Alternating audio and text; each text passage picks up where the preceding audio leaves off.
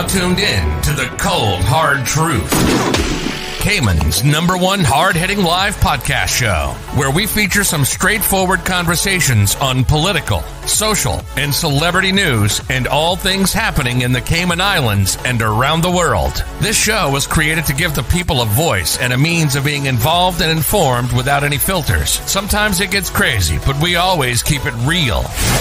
We bring you the tea piping hot. So grab your favorite beverage and join the conversation via WhatsApp at 324 1612. Email tips at CaymanMarlRoad.com. Now, here's your host, Sandy Hill, broadcasting live from the beautiful Cayman Islands.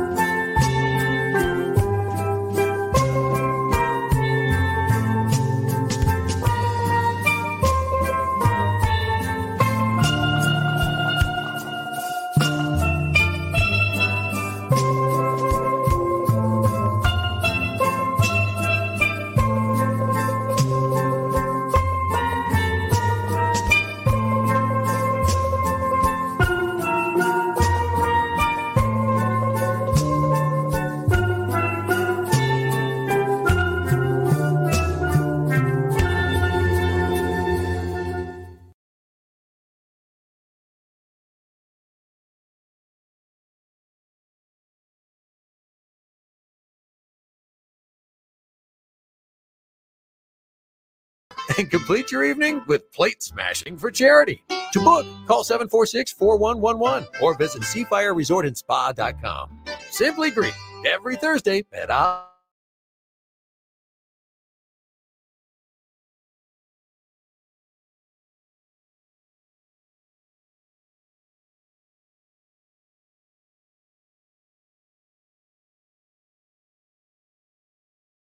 whether it be clothing, gifts, accessories, or toys.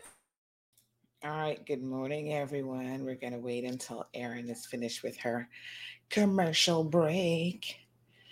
Happy, what day is it? Wednesday, Hump Day Wednesday. It is December the 1st, folks. 24 days until Christmas. Yay. Can't wait. Erin's working the board. Top news headlines of the day from CMR. Good morning. Good morning. Good, morning, Erin. How are you? Good. So hoping the Wi-Fi sticks today and doesn't just. I know what happened yesterday. That was bloop. honestly, I think it just went down and then it just cut everything because then all of a sudden I didn't get your message until I turned off my uh, Wi-Fi on my phone, Oh yes. and so it's like oh, it was ours. But yeah, so you know, Yes. sometimes just those uh, those uh, glitches. That's yes. It's the elves unplugging the Wi-Fi.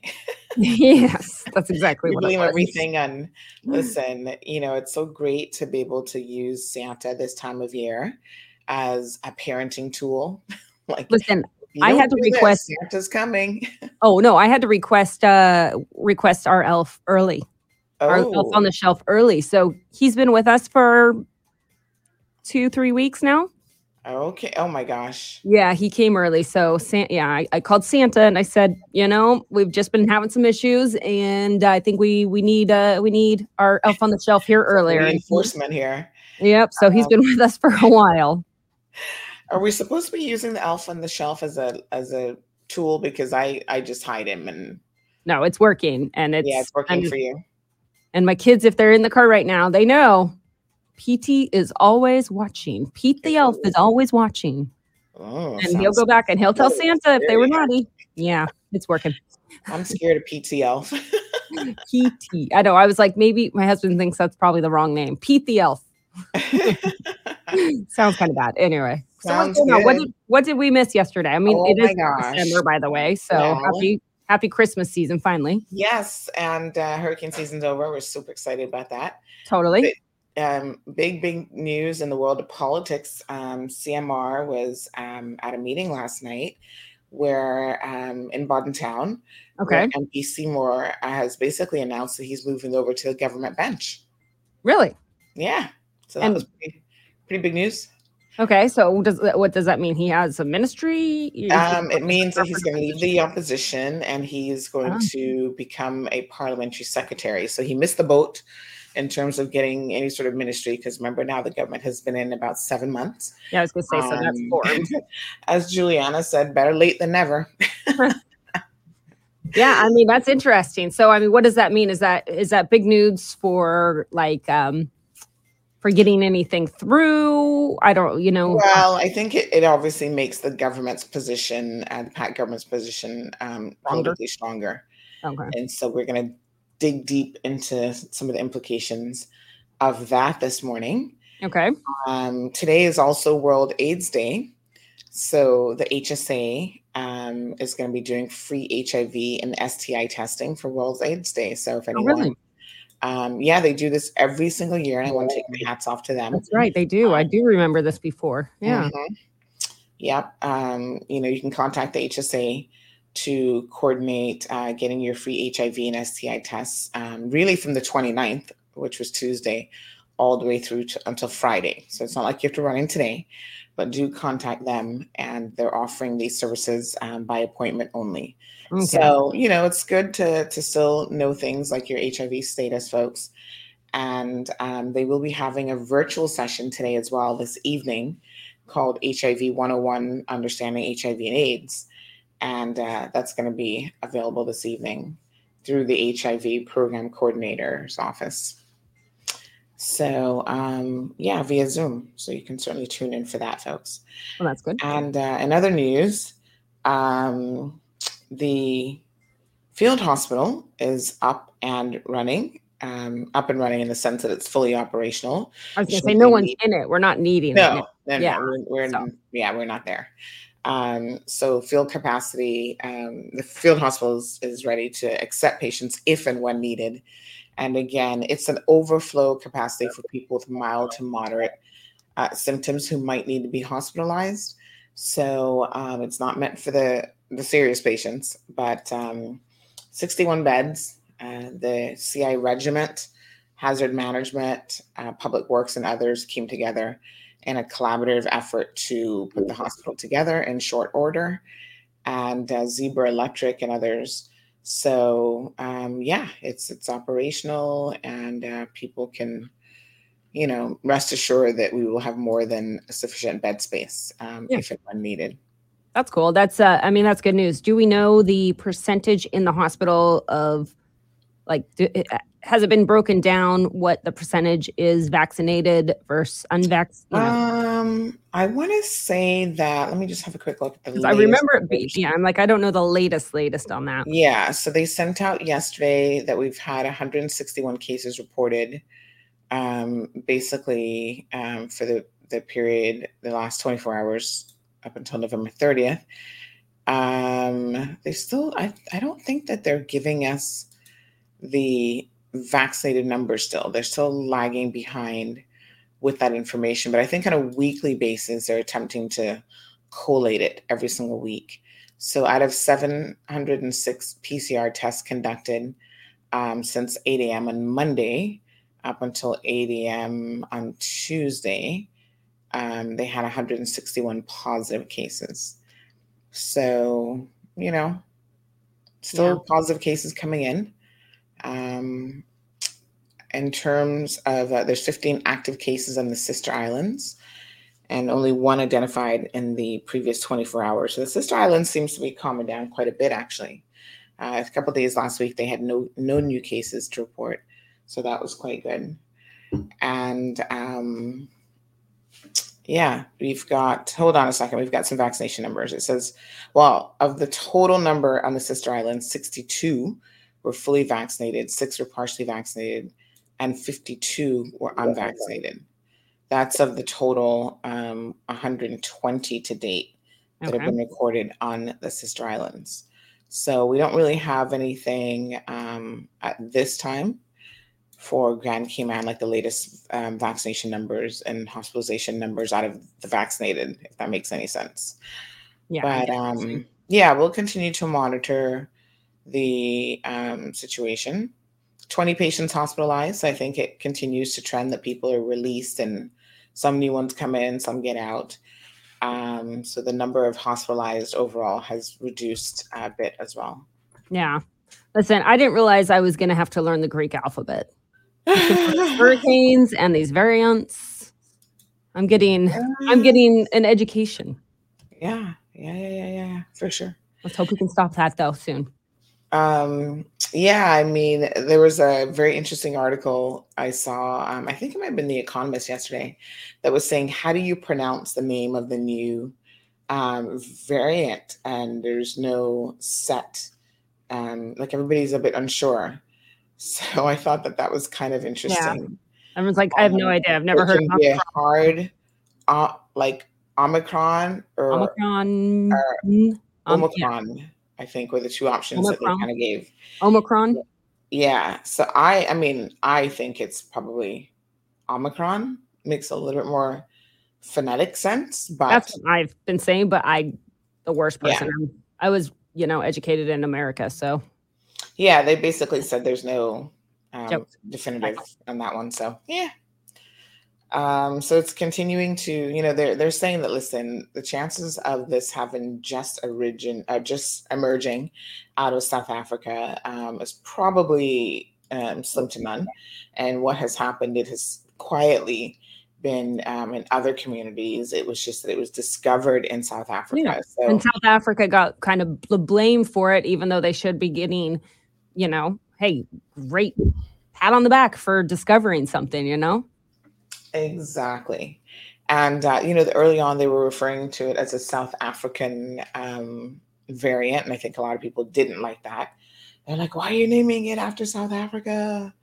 And I said, listen, it's like the Spanish flu. The Spanish flu had nothing to do with Spain, you know, or, or the Spanish community. It's just that they were reporting it. The reason how it got its name actually is quite interesting because they were doing, especially in the early days, they were reporting on Spanish flu more than any other region in terms of news media. So, um, you know, at that time, that's just how it acquired its name as the Spanish flu. Yeah, well, I mean, So- all, all these variants, like with how people uh, move about this world these days, it's, I mean, I don't know. That's going to take a little bit of more time to find out where it really came from, who, you know, there's still no definitive reason why this is out there in the first place, this COVID outbreak kind of thing. COVID, you know, Yeah, I mean, mean, listen, they, I keep saying it was a bat, but was it a lab? I don't know.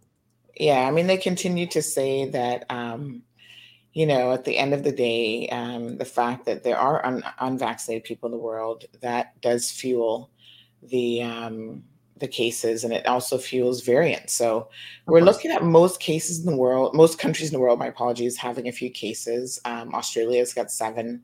Austria, Belgium, Brazil, Canada has six cases already. Um, the Hong Kong has reported four cases. Germany has nine. You know, these are the ones that they know about. Interestingly enough, the Netherlands has 16. So South Africa still has the most at 77 cases. Yeah. Um, Spain has a few. The UK now has 22 cases. Remember, I mean, just yeah, wherever it came from, it's there. It's out there. It's just a matter Yeah. of the fact is we can get into a lot of, you know, we have readily available vaccine vaccines here. We're very lucky, but not everywhere in the world is as lucky as we are and other countries that have access. Yeah, and they're still a bit uncertain about, um, you know, what this new variant really, really means. So the World Health Organization is actually having a um, meeting today. They're going to be doing um, a press conference on this new variant. So um, we have all the details on that, and hopefully we'll be able to share the live stream for that once it goes live at about 10 o'clock this morning as well. Great. Well, we'll definitely touch base on that when we uh, chat with you tomorrow on the Thursday show already. I know. Kind of crazy. Oh, look, someone. Hey, look, it's the Christmas tree man in the studio. I just saw you coming up in the back. Ah, hey, oh. Blake. He's, Oh, yeah. I know people are all excited. He's a little, They're he's a little at the busy. What are you doing? I'm say hi. Ah, how's it going? Wonderland Christmas tree. Wait, wait, wait, Blake. Hold on a second. Tell him don't leave. He's not. I've got to. Blake, you you got to you got to you got to watch this before you leave. Wonderland Christmas trees are here. It's official. It's Cayman's most wonderful time of the year. Don't delay or all the elves will give the trees away. Stop by our Christmas tree lot to select from the finest balsam fir trees, starting at $100 for 5 to 6 feet. Christmas lot is located right next to Cost-U-Less in Governor Square. Selected from the best farms in Canada, your tree has been grown with love and care by all our elves for many years. Wonderland Christmas Trees is owned and operated by experienced elves with over 6 years of industry experience. Don't trust your Christmas tree needs to anyone else. And remember, for every tree you purchase, Wonderland Christmas Trees makes a donation to Feed Our Future and Meals on Wheels. Visit wonderlandtrees.ky or find us on Facebook to place your order today. Christmas tree sales going on now. Don't delay. Wonderland Christmas Trees, your best choice for Christmas. Ho, ho, ho, ho! Merry Christmas! All right, check that not- out. Wonderland Christmas that's- tree. that's your number one job. so I think that might Yeah. get him in trouble. Trying to get me in trouble. And, Yeah. and not only do you get the best Christmas trees, folks, but Um, Wonderland Christmas trees. is All right. I don't think Sandy understands that this is not meant to be on this. Yeah. show. Oh, For oops. you. Yeah. That's for you, Sandy. Ooh, Yes. yes, I, I forget. I forget. I, yeah, didn't didn't even think about it to be honest. Yeah. All right, guys, thank you No so much, Blake and Aaron. You guys have a wonderful day. See you tomorrow. Bye. Bye. Bye bye. Yeah, this is the little thing sometimes about like I'll say something and they'll say something, and we're forgetting, folks, that it's actually on, um, it's on the radio, right? So hopefully we won't get in any trouble for that. Because remember, radio spots are different. Um, we got to put on our thinking hat though, and how we're going to work that out once the show's on the air. I don't know how that's going to work. Those are some of the logistics that we got to get sorted out. Uh, buenos dias, everybody. Good morning, good morning, good morning. Uh, Diamond Princess Sapphire, good morning to you. Irvin, good morning. Wee Wee is here. I got my water. I need some hot chocolate this morning. Um, Chantel, mm. Mr. Robert, I didn't even have time for any tea. I woke up with a with actually a headache this morning. I should take a little tablet, but I'm gonna wait and see if it's gonna ease up. Definitely lack of sleep. Oh my god. You know, yesterday I was complaining about lack of sleep and I didn't do any better last night. There was the meeting, which we're to talk about here in a second. And then when I got home, I needed to have a little bite to eat because I really didn't have dinner. So I had a little bite to eat. You know, you don't want to go to sleep immediately after eating. So it was another one o'clock in the morning before I was in bed. Um, and then I was up at two o'clock and at three o'clock and at five o'clock because my little feet started doing the little thing I tell you guys about that sometimes I have. Um, this time it was the left foot. Normally it's the right foot because I do put more pressure on the right foot. But this time it was the left foot. The left foot is like, oh, I don't want to be left out and all the excitement. So let me wake you up just as you're sleeping at two o'clock in the morning. And so, yeah, last night I was like, oh, I'm not playing with you tonight. So I took out the tens machine. The tens machine is when it gets really, really bad, folks. I stick the little pads of the tens machine on and I crank it up. And the tens machine like is needling. It, that's like a needling um, pain, or not pain, but sensation. And um, it is meant to numb pain that you're having. And trust me, if you if you have chronic pain, um, for me, a TENS machine has been a lifesaver. It started with my back, and I do use it um, pretty much anywhere. Like today, I was even thinking I'm going to put put it on my tennis elbow. Um, it does help, and so I often use it on my feet because this is a recurring issue that I have, especially when I'm trying to eat sleep. So it's crazy to imagine that um, that feels better because if you ever felt a TENS machine, you'll know it's not the most comfortable feeling in the world, but that actually feels better than the actual pain that's waking me up. Think about that for a second. But anyway, we got lots of politics to talk about this morning. Woo, y'all, I had a flashback moment yesterday. I felt like I was back on the campaign trail. Mm, the excitement. And uh, can I tell you that all of you were equally excited? That video from last night, it's only been 11 hours, has over 10,000 views already. So if you missed the meeting last night, folks, go on the CMR page, click on the link. Over 10.5 thousand views this morning. It was hot. And I'm going to break it down. Marshall, good morning. Good morning, Miss Anne. Kay is here. Happy new month. Yes. Um, happy December the 1st. Officially, hurricane season is over. Now, I remember last year we talked a lot about the fact that you can have these um I forget what they're called now, but out of season storms basically. Oh, my hair is looking a little bit crazy this morning too. Can I tell y'all? So you can have these out of season storms. Um, they don't happen often, but just I'm just forewarning you that just because hurricane season is over, doesn't mean that you can put your guard down entirely. So good morning to Miss Kay. Good morning to Felicia. Louis got it locked in. He says, love the CMR family. Good morning to um, Anne Marie. Larry's here from New York. Good morning, Miss Jackie. Um, Anne says, Love Sandy, uh, cool early morning radio voice. yeah, today I feel like it's a little bit raspy. A lack of sleep radio voice is what this one should be called.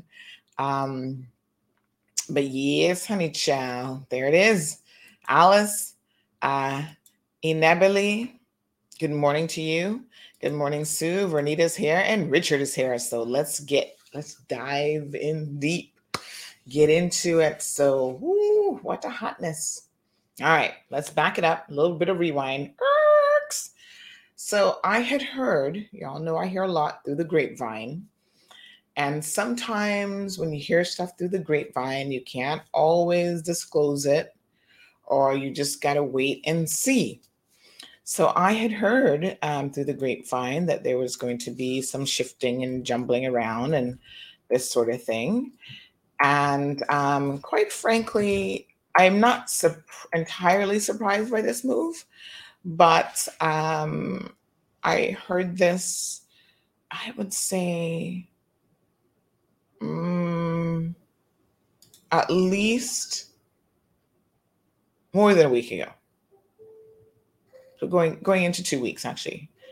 I had heard this. And um, i thought to myself and i'm sure a lot of you have probably asked the exact same question why would this be a good move?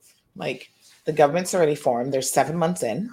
Why do they need um, another mp so we're going to talk about some of the whys and why it makes good political sense um, to do what was done and um, you know, it's it's a very interesting move. Now, a lot of you I know are extremely curious about what I personally think about this. So we were there last night covering the live stream. Um, thank you guys, first of all, everybody who tuned in. I think at one point we were pushing like 650 people on live. So you guys were very, very, and this was a competing event. In a way, I'm glad that he started late, um, but I'm glad for that because you know, the um, graduation ceremony was on at the same time. So his meeting started about half an hour, a little bit over half an hour late. And um, at the end of the day, there was a good crowd lined up the up and down the street. There's not a whole lot of parking in that area, so that can be a little bit challenging. But the graduation was up and off. Um, we were obviously airing the graduation, which, by the way, you can check out on our YouTube and Facebook channels as well. Um, so at least the late start allowed the people who wanted to watch a good portion of the graduation to kind of get that underway before then switching over to the stream. Because listen, the second we went live, I felt like nobody was watching the graduation anymore. Everybody switched over to um, watch this live stream event.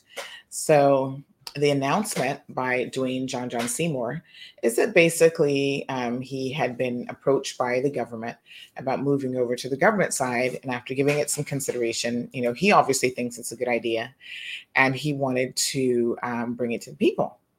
Good morning, Loretta and Andrea. Hero Blair's here. Beverly joining us from New York, Nueva York. Good morning.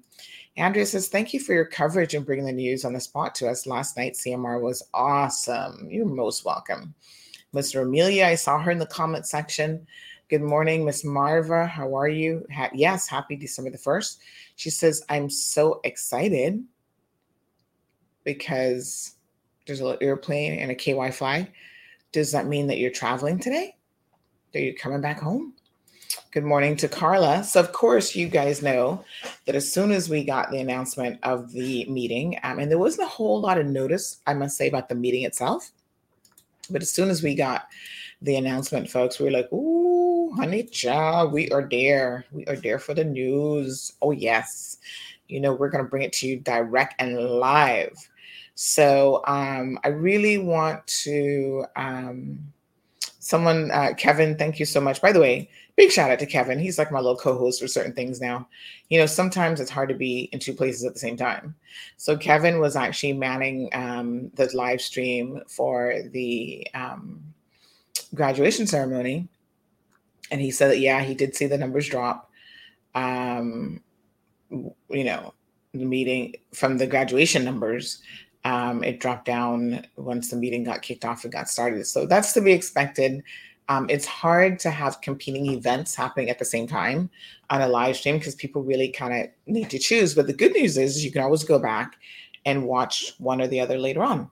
So um, that's fantastic. So, yes. Um,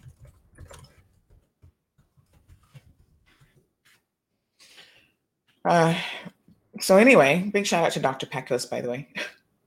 he just he just messaged me and said, um, your referral is being sorted out for your physiotherapy for the tennis elbow. Thank you, Dr. Pecos. I've been waiting, child. So um yes, thank you, thank you, thank you. Oh, let me just see here. Um, I can't believe that today is the 31st, the first already. December the 1st. Oh gosh, I've skipped ahead of myself here. Um, yes, so this is January. So today's the looking at some dates incorrectly here, I feel like. Um, yes, so today is the first. Oh my goodness, it's hard to believe. Um, mhm. All right. So, you know, once I saw the meeting notification, I said to myself, mm-hmm. Um, obviously, you know, we need to be there. And uh,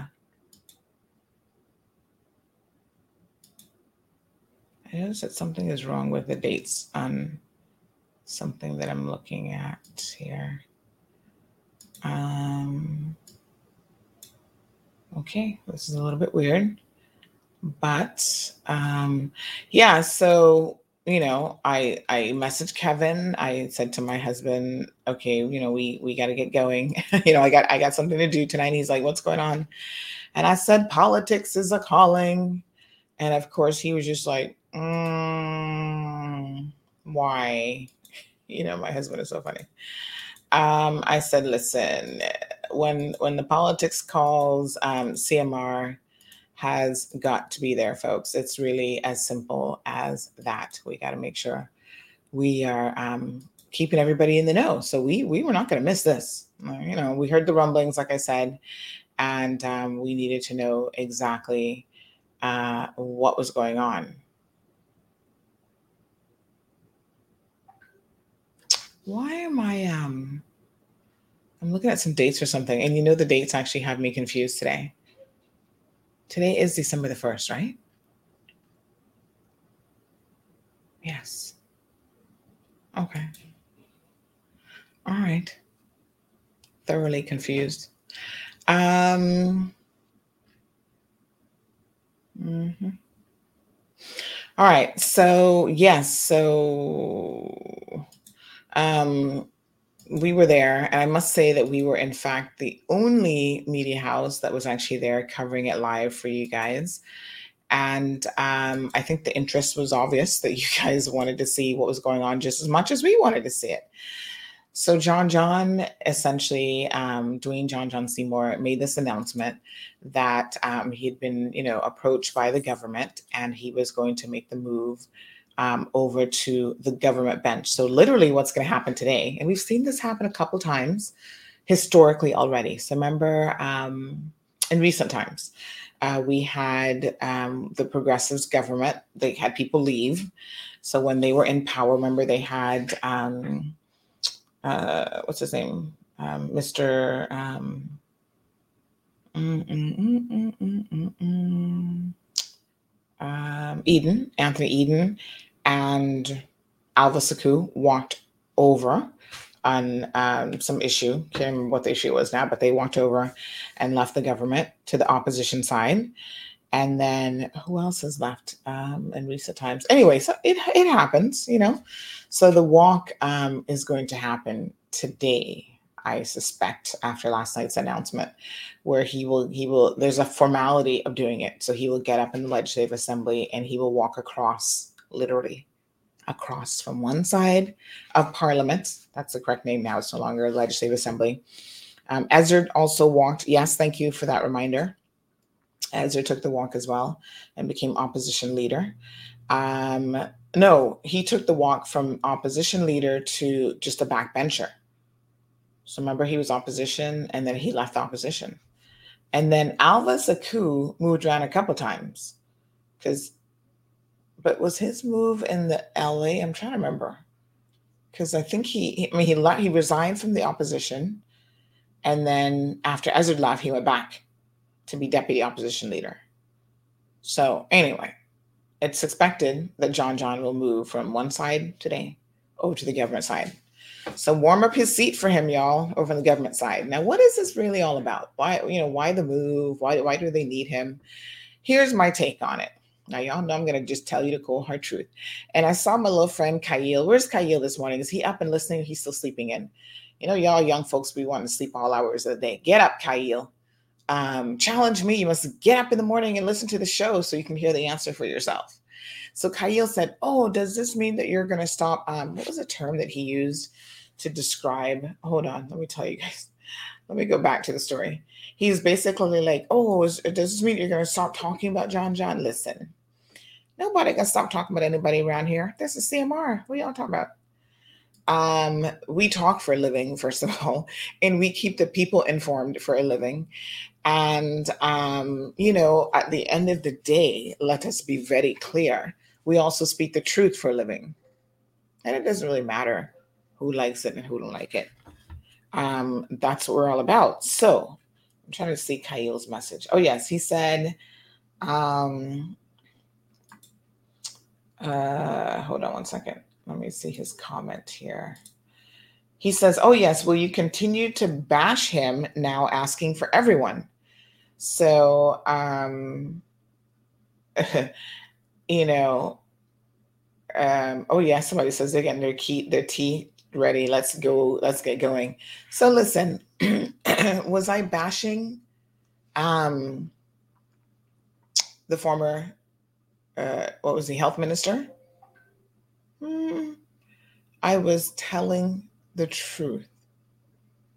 When somebody tells you the truth, do you feel like they're bashing you? Well, you only feel like you're being bashed if you if you're not an acceptor of the truth. you know, if you're open to constructive criticism, and um, you know the people have to tell you the truth, and you're in the world of politics, and you understand how CMR and the cold hard truth works, you get the truth unfiltered. Boom. It is what it is. Now, not everybody likes it, and not everybody can handle it, and not everybody has the thick skin that really, in the world of politics, you should have. In fact, I know even right now that sometimes we say certain things and we do certain things, and that causes some politicians of the PACT government to get a little bit in their feelings. I see it because I know how they react. And then I say, you know what I say to them? Mm, I got a five year old child. I know what happens when you get in your feelings. I do. And we've all been there, you know. Sometimes you don't like what somebody says about you, and you give them a little side eye. You'd be like, mm, I don't like you right now. That's okay, honey child. We'll be okay. We can hug it out later on. And so I have learned um, in very short order that I don't pay the emotional roller coasters any mind up and down all over into their feelings. I'm just like, you take a minute, go in the corner for five minutes or 10 minutes or a couple days. You'll be all right. It ain't gonna hurt my feelings that you're in your feelings and you want to feel a way about me. We'll come full circle. We'll hug it out later on. And so I think the thing to understand is don't take it personal. I'm just here to do my job, y'all. And the job isn't glamorous. You don't have to like it. And quite honestly, sometimes my job requires me to come in hard. This show is called The Cold Hard Truth after all, right? So, you know, it is what it is. Um, do I hate John John? Listen, there is not a single member of our legislative assembly that I would say that I hate. I'm gonna I'm gonna pull Aunt Lottie on you all. Right? She says the good Lord doesn't hate you. He doesn't hate the sinner, honey child. He hates the sin. And you've got to be able to separate the two, the sin from the sinner. Okay. So you guys know I go hard at Alden all the time. Do I hate Alden? Absolutely not. I know Alden can be charming. This is a man that I've spent some time with. I've seen him at the Domino's table. I've seen him eating his turtle stew that the good man, um, uh, what his name, that um, Kurt Tibbetts made for him. Alden has some redeeming qualities in his personality. Yes, he does. and it's not about that. It's about when you represent the people, we do have a certain expectation of the type of behavior that you're going to bring to the fold. A little bit of professionalism would be nice. And so I really hope that when I read Kyle's um, comment about bashing him, I said, Is that what y'all think I do? That's not what I do, Kyle. We tell the cold hard truth. And let's be honest here, in terms of behavior, nobody can deny, and I'm not going to sit here today and deny anything either, that John John needs to clean up a few things. Even now, I hope that he's on his way to cleaning up these things if they remain outstanding, which at this moment in time, I really hope that they don't. But if they do, you can sort it out, John John. It ain't really that hard. So, you know, what are some of the things, the actual um, behaviors that we have talked about when it comes to John John? The whole pension story. Yes, we have talked about the pension story, y'all. Good morning, Maxine. Thank you for joining in. So, you know, listen, right is right and wrong is wrong, and the two shall not meet. Okay? If you're wrong, you're wrong, and if you're right, you're right. Now, hear ya. If you owe people pension money, you must pay your pension money. That's simple. I'm not bashing nobody. Just pay the pension money. Mr. Donovan is in New York. Poor thing. He's been waiting on his pension money for donkey years. So we've talked about that. Was that bashing the man? No, that's just telling the truth. All right. What else have we talked about with John John? Um, his company. We we you know talked about his company, um, which to be fair to John John, he's not in the company running the company day to day. He's hired people to do that. But you know, whether you're in a company running it day to day or not, if it's your company, it's going to reflect poorly on you when certain things are happening as it relates to the company. And that's what was happening with John John. Uh, does that mean that he needs to fire the sister, fire this one, fire that one, the company? I don't know. Those are management decisions for him to take on. Right? We're here to report the news and the facts. Oh, yes. And there was another situation. By the way, I think John John had served some kind of papers on us that never went anywhere. Thank you, John John. Thank you, my darling, for saying that that was frivolous. Um, that never went anywhere, but we're not holding no malice. You know what I'm saying? We just keep it moving. We just move on. Fix fix the little issues that are going on, and we move on. All right. What else have we not appreciated about John John over the years? Well, you guys will know that I've never appreciated his position on um, our gay, homosexual, bisexual, whatever community. Um, I felt like he was, um, you know, the vitriol was full of hate, and I really don't, I, I don't like that. And you guys know this. You guys know, first of all, that I have a lot of love for um, Anthony Eden. I mean, a lot of love. We go way back in the world of politics. My feet been dabbling in pol- dabbling in politics from almost the minute I came back to Cayman in the late 1990s.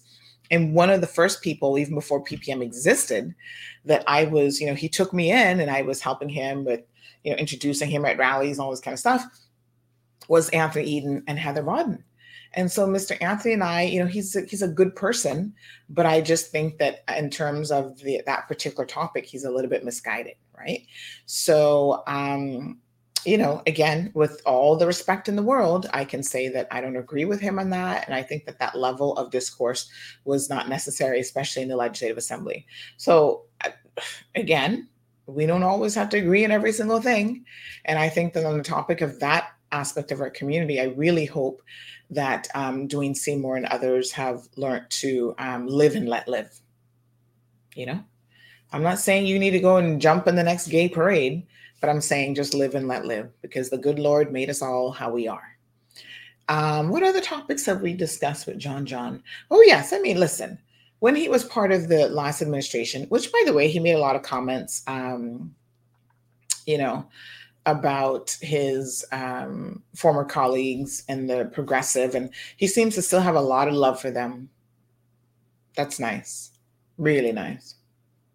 He had a lot of love for them, and he called them all on the phone and said, "Okay, I'm going to be making the move," and yada yada yada. We're waiting to hear from the opposition leader on this. Uh, we did reach out to him. It was quite late last night, so I wouldn't have expected to hear from him right away. But we are waiting to see if he has anything to say. Um, so when he was the health minister, I never, ever, ever, ever, ever, ever felt that the health ministry was a good fit for John John. Like I never quite understood how he even ended up with that ministry. Like I think you should try to put people together. Uh, correct me if I'm wrong here, but you know, with certain skills. So when they were looking at ministerial positions, Chris Saunders, with his finance background, he's a friggin' you know CPA and all that, you know, for HSBC and Digicel and this company. Finance is a logical choice, right? so I think you need to look at the experience and skill set that someone already has when you're trying to decide where in the world of politics to put them. I never understood why the progressives put him in, in health. It was kind of like, in my opinion, they divvied up all of the other uh, ministries and they just didn't know what to give John Johnson. Like, oh, take health and health is a big responsibility, right? Um, so what is going to happen now is apparently he's going to be coming in, it looks like at the parliamentary secretary level, because guess what? There's no ministerial positions left, honey child. You missed that boat. So he's going to come in and, um, you know, he will help with, it appears, multiple ministries.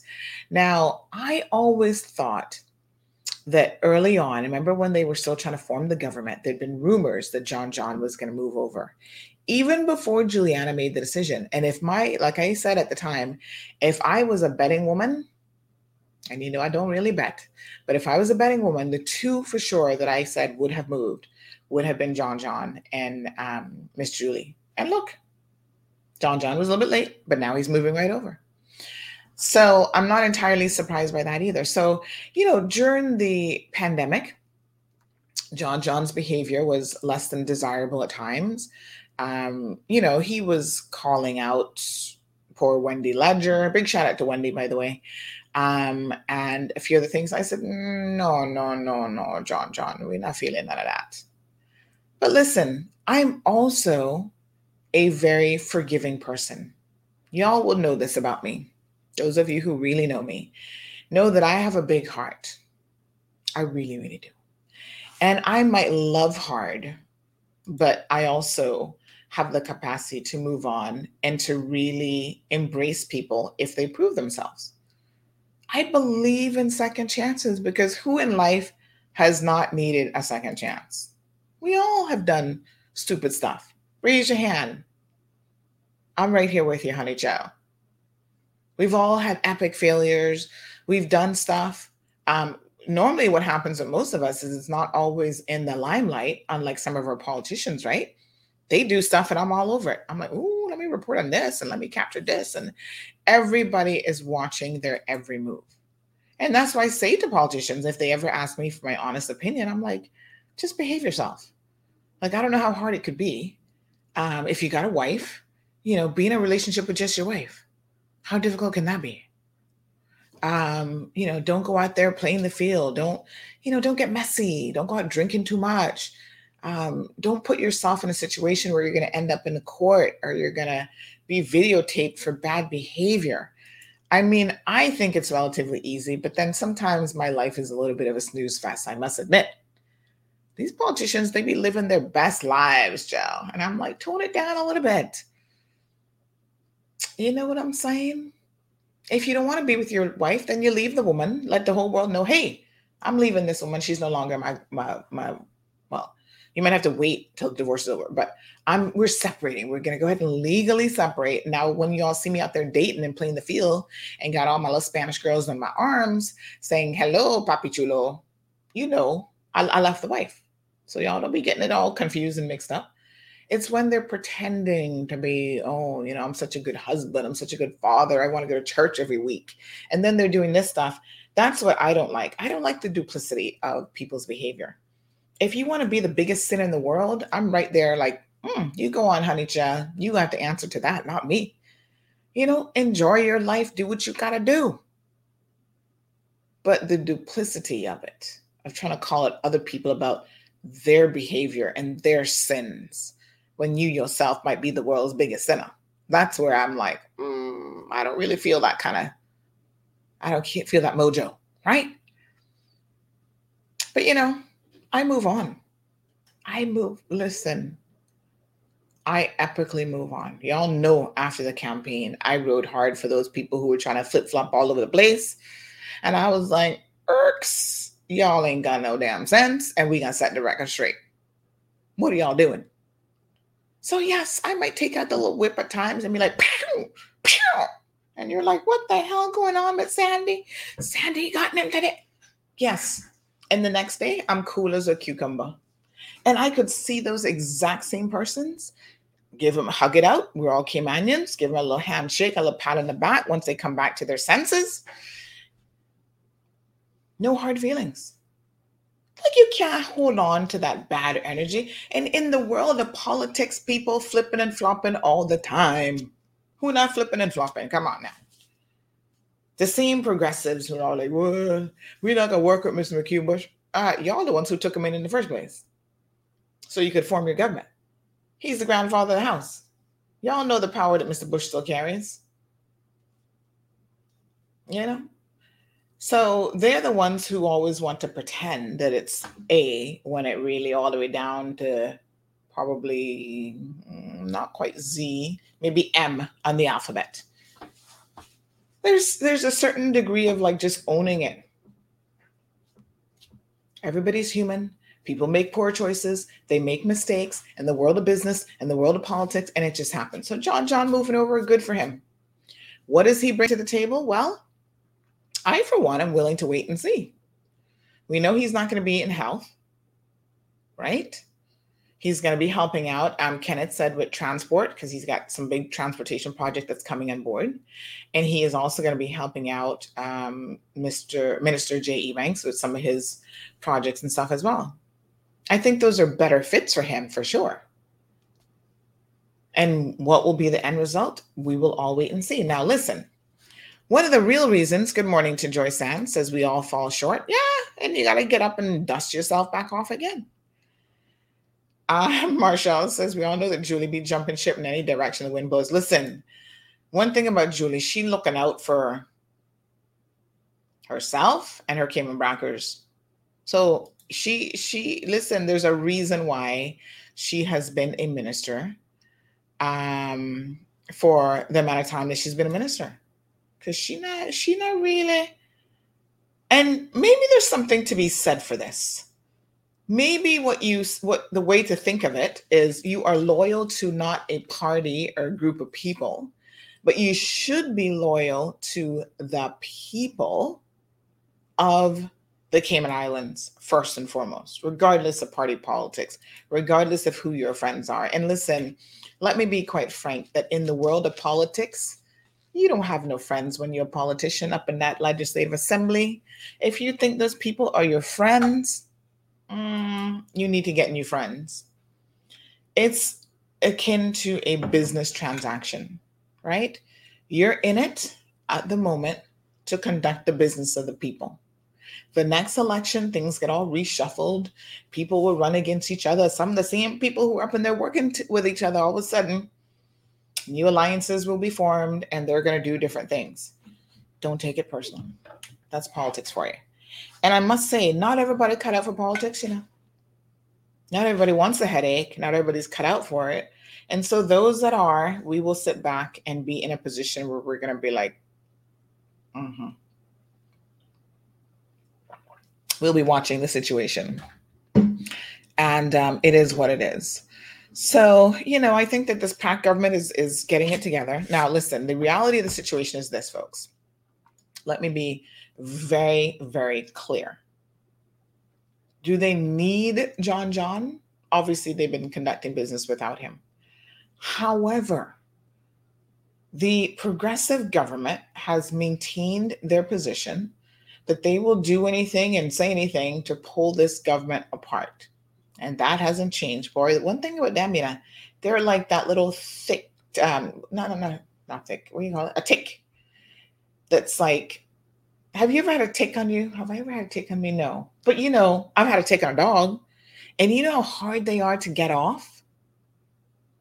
When a tick gets on something, and you got to be careful how you pull them out because you're trying to pull them out with their little what do you call it the little things that they like dig you with right right you got to get the tweezers just right and try to extract them they're the hardest things to extract and i feel sometimes that that's the progressive government for you they're ticking our backside you got to take your time and you know they don't want to go away so easily so they have been drumming up the rumor mill for months from the second this government got in. Oh, they're not going to stay together. Give us six months. Well, the six month mark came and went. Now they're telling their supporters, give us a year. We're still going to pull them apart because they are so desperate. Instead of just admitting, all right, we lost. You know, obviously we lost because the people didn't want us and we need to uh, regroup and whatever for the next election. No, they're not thinking about that. They want to regroup right now and see who they can pull apart. And they're always on the prowl, you know, always trying to get in there and get at people in the ears of ministers and trying to undermine the PACT government. I feel sorry, I must tell you, for poor Ween. I mean, I really, really do knowing what he has, the forces working against him on the outside, trying to get in the heads and minds of the people in his party. And you know, the truth of the matter is, um, some of the people who are in the PACT government are newly elected and they're green. So they don't always get it. That, that's why they were already signing two documents in the beginning about to jump in bed with the progressives. You know, and um, when you're green, people can fool you with all kind of things. So without a doubt, this will be a challenge administration. Uh, they're getting it together. You know, we give them an opportunity, folks.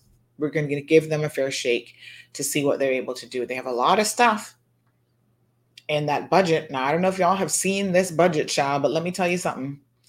I was actually having a look at um, the email that they sent out for the budget. And one document alone that Miss Suzette sent was must be 500 and something page. No, Malay, Malay. This one, 2022 to 2023, ownership agreement. Let me show y'all this for a second because I don't think y'all are even gonna believe me when I tell you. I'm going to show you my email thing here. I have this in a folder so you can see. This is my little CMR email folder here now. Can y'all see this? 966 pages. This one document. 966 pages. Ay, ay, ay. It's all, I mean, there's a lot. And this is just one document. So this is between the Cayman Islands government and the Auditors Oversight Authority, financial year ending December 31st, 2022, 2023. This is their two-year budget. This is what they've been talking about in the Legislative Assembly. And this is a lot of information. Not even to me, I read all thousand pages of this, y'all.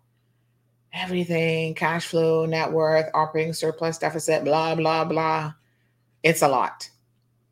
And trust me, poor Suzette, she was sending all kind of stuff, child. Here's another one. This one is 985 pages. Hmm.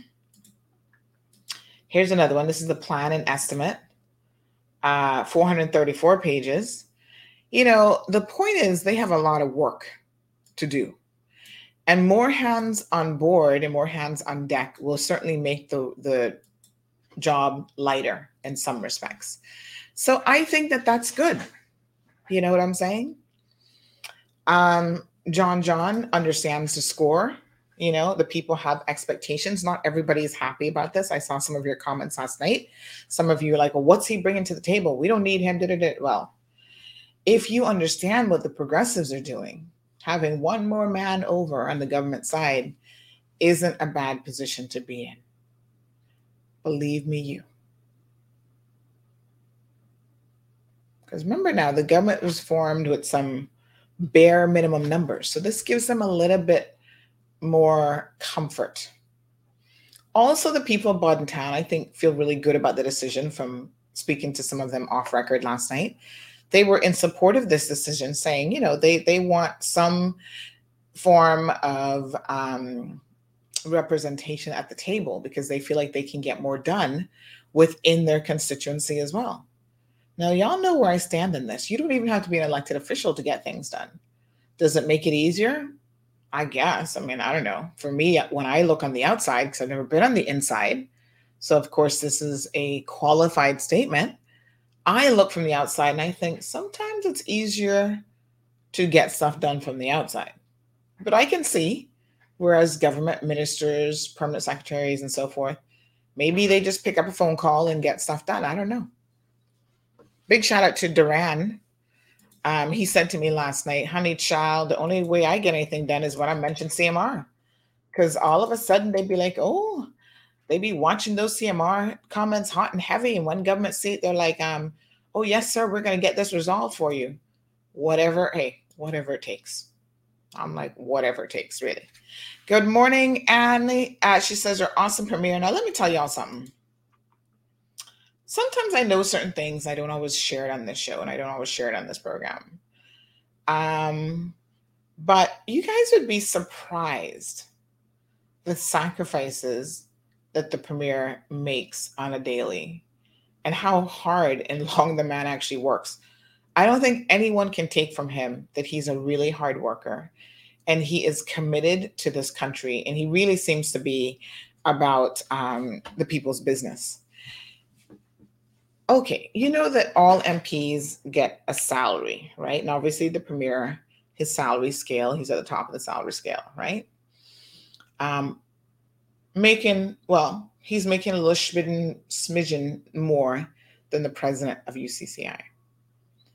But do you all know that he does not even take his salary in the traditional way?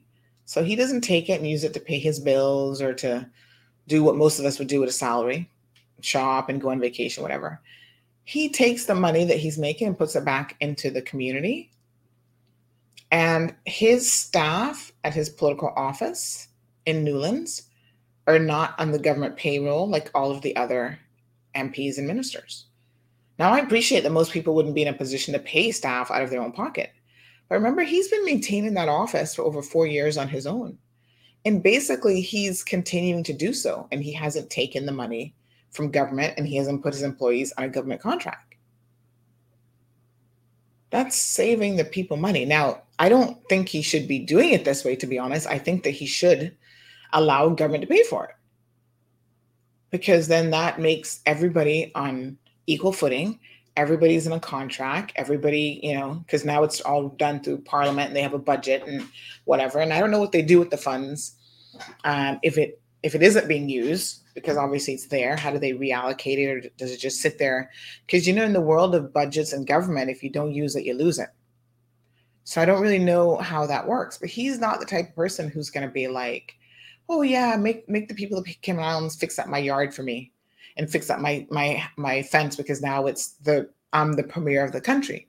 Now I've got people who are professionals who say, but Sandy, he should do it that way because you know we are transitioning into a mature political landscape. And when you're president of the United States, you don't go in there and say, well, I don't want to take a salary or I don't want your official chef. I'm still going to have my person cook for me. Or, you know, there are certain um, certain what's the word i'm looking for um, benefits that come with the position and the benefits that come with the position should be accepted um, as such and so i kind of see that side of the argument as well but most people don't even know this about him that he's not taking any money you know, from the Cayman Islands government and the salary that he does get paid, because I don't think he can refuse that. He's actually putting it back into community projects and, you know, different things that's going to benefit the people of the Cayman Islands. So Jess says, I need to check my dictionary for the meaning of bashing. Well, John, check it out and see what it says. And the Caymanian public that come on your page and bad talk from the premier down. Um, Yes, I mean, you know, y'all not easy. And you can never please everybody. You know, if you want a fan club, politics not a game for you, Tony Joe. Because people will criticize you no matter what you do. And the truth of the matter is, when you put yourself out in the public domain, Magdalene, um, you open yourself up for that even more. You know? And so uh, it is what it is. And we are here um, to um, assist. So someone said, is there a place that I can find the budget? I've been trying to find it. Well, I can email it to you, child. If you got time to read thousands of pages, I will certainly email it to you. Um, So, uh, yes. Mm-hmm. Okay. Um, sounds like you're grooming Alden to join the PACT government, says somebody. Oh, no. No. Mm-mm. Uh-uh. Uh, mm, pour down. So, um, is the current um, administration going to um, stop? Um, you know, hearing these stories about um, mm, um, hmm. Is the current administration going to stop hearing these stories about you know the patent government trying to uh, the progressive government, sorry, trying to rip them apart and whatever? The stories are not going to stop people. That's that's what they do. right? They planting these seeds of doubt. Oh, you can't trust this one. You can't trust this. Well, you know, every single morning we wake up in life, um, folks, we make a collective decision about who to trust. And um, obviously, a lot of times we choose to trust the wrong people. That's life for you. And when we choose to trust the wrong people, sometimes there are consequences for that.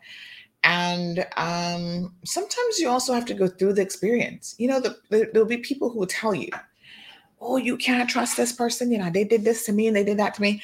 I have always said to people, yes, I believe that a person's history speaks and says a lot about what they will do in the future.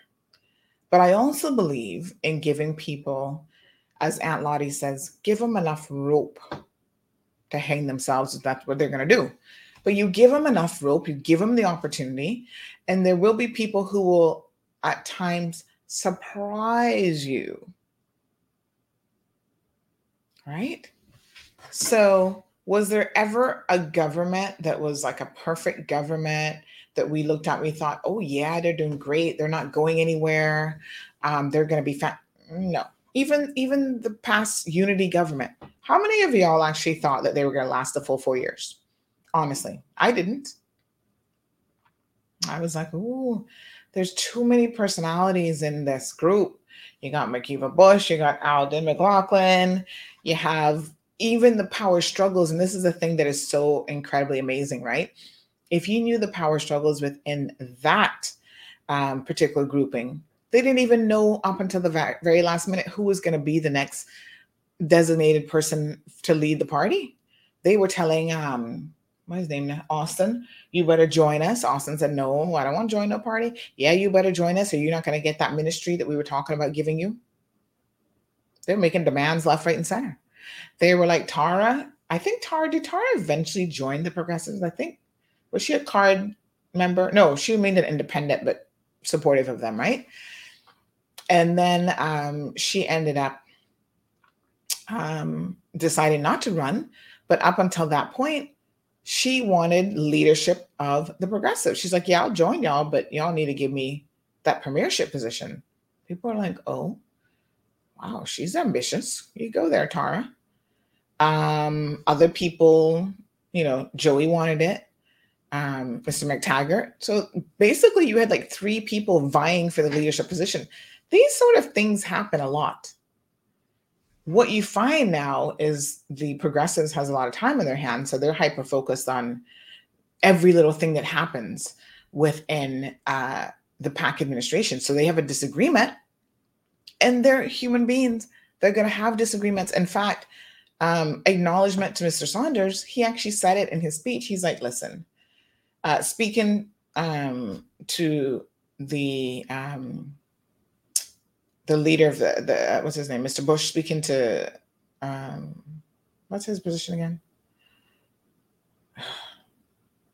Y'all know the official position. Speaker of the House. Sorry, just had a brain fart.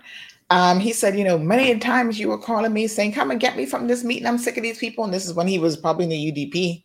You know, this is the life of politicians. Like I said, it's not a friendship circle.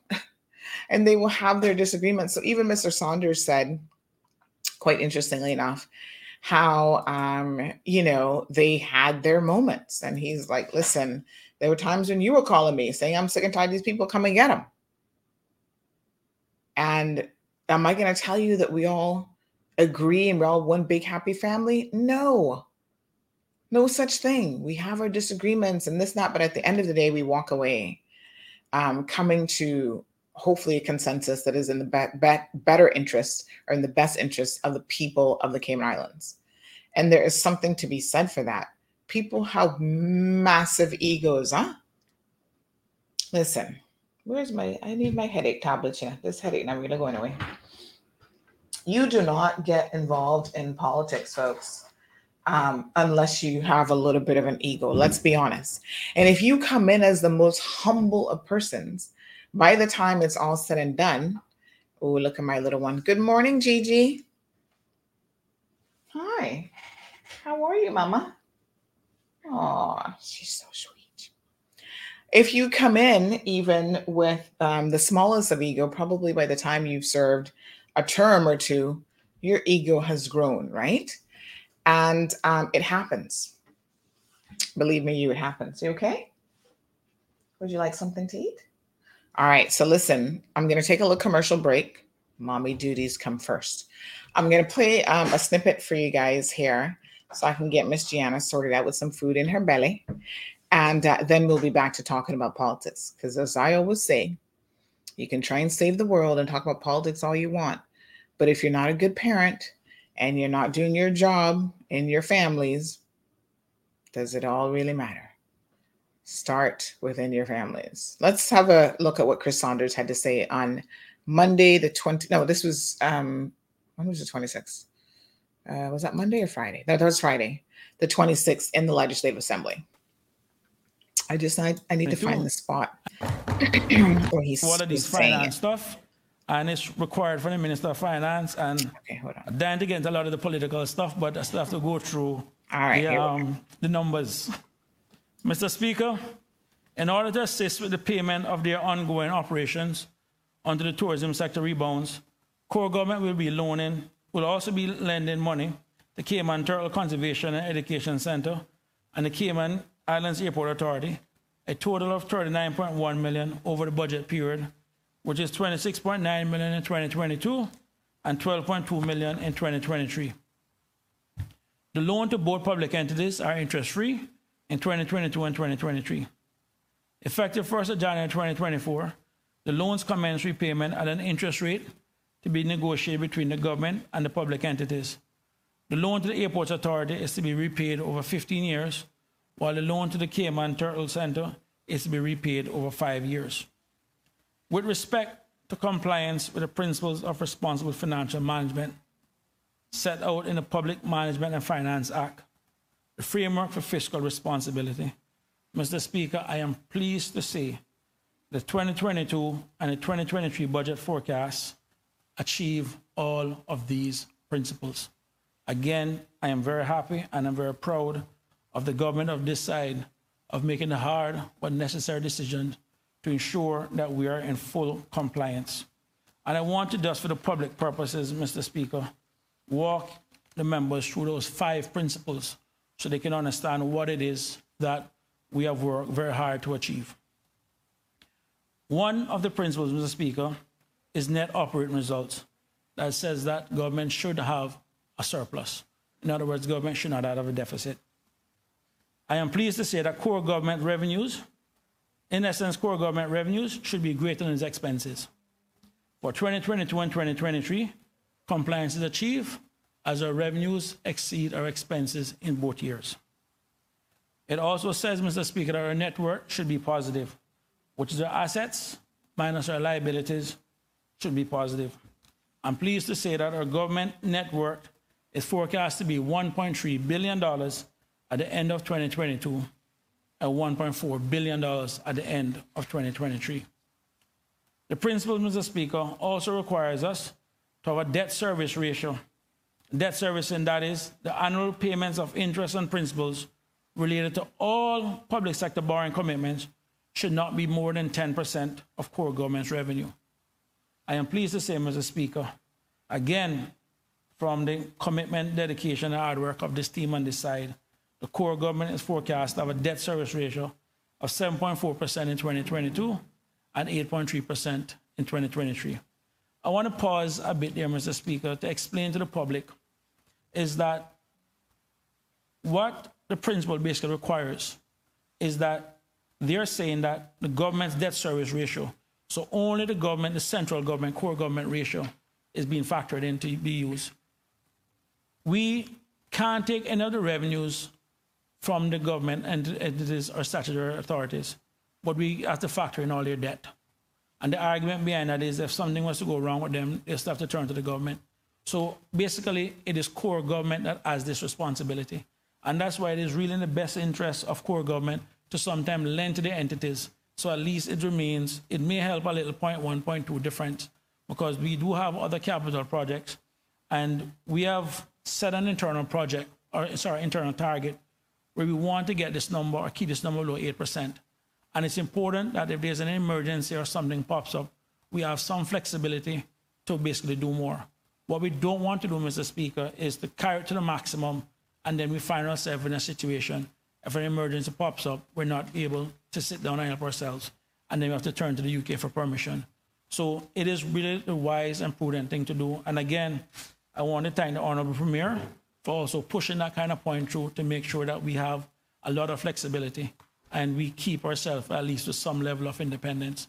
Thus the reason we're to scale back a lot of things that we wanted to do to reduce our borrowing in the event of an emergency or something come up. We have to be mindful, Mr. Speaker, that we still live in a hurricane belt. And experts will tell you that every year we're always one away from some big storm that is coming. So we need to make sure at a minimum we leave ourselves some flexibility to prepare for any emergencies like the likes of Ivan or so forth if those things were to occur. So that's one of the reasons why we're trying our best to make sure that number stay at least internally. We've set a target of 8% that we want to achieve, even though it's coming at 8.3%. But we'll see the best that we can do. One of the other things, Mr. Speaker, um, that is included is net debt, which is the total debt of core government plus the weighted average debt balance of public entities, less core government liquid assets, should be no more than 80% of core government revenue for the fiscal year. So 80% is a target, Mr. Speaker. What I can say is our net debt ratio is forecast to be 18.6% in 2022 and 27.6% in 2023, which is well below the 80% requirement. And I really don't see that um, target being blown anytime. And again, I want to thank previous governments, including yourself, Minister Juliana, uh, Mr. Archer when he was here, and the honorable leader of opposition for maintaining a policy where those numbers, that we have a lot of flexibility within those margins. And also, Mr. Speaker, last but not least, our cash reserves. The unrestricted cash reserve, which is our operating bank account and general reserves of the core government, measured at the lowest point in the fiscal period, should be sufficient to cover 90 days of core government's estimated operating expenditures. What I can say, Mr. Speaker, is for 2022, the government is forecast to have sufficient cash reserves to cover approximately 137.9 days of operating expenditures at the lowest point of the, during the financial year. And in 2023, it is forecasted to be 95.9 days of cash reserve. Again, Mr. Speaker, both years are below, are sorry, are above the 90-day minimum requirement. A lot of hard work by a lot of hard, a lot of good people, Mr. Speaker.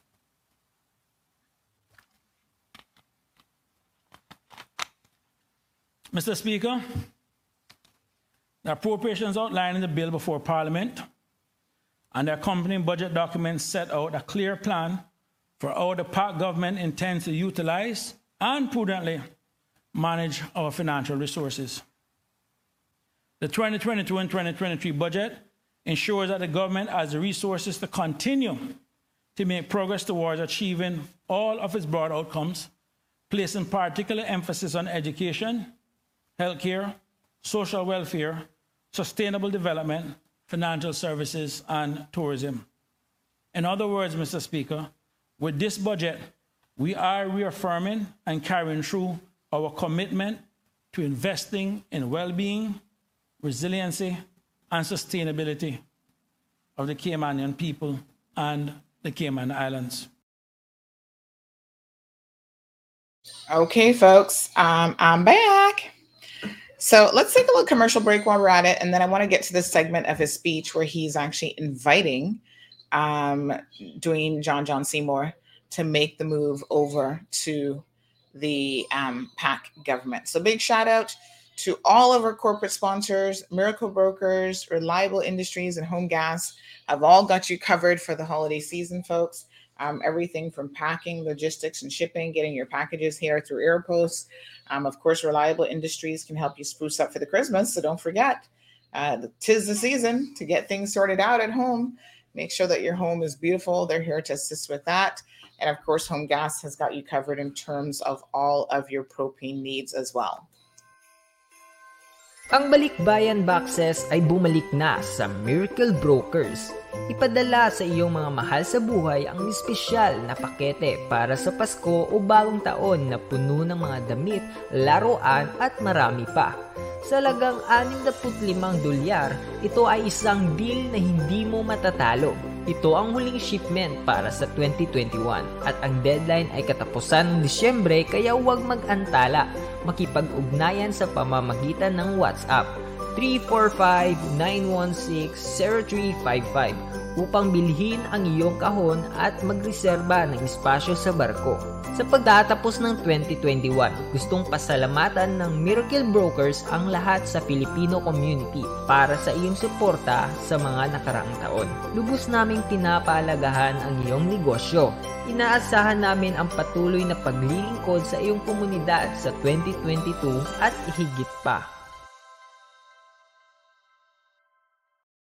We have you covered for 64 years as the island's trusted energy provider for all three islands. Home Gas is your number one supplier of propane and propane products in the Cayman Islands, offering same day delivery on Grand Cayman. Place your order before midday and the Home Gas delivery team will get your tank topped up in any district island wide. Same day delivery. One of the reasons people prefer Home Gas to anyone else. We've got you covered. Call us today on 949 7474.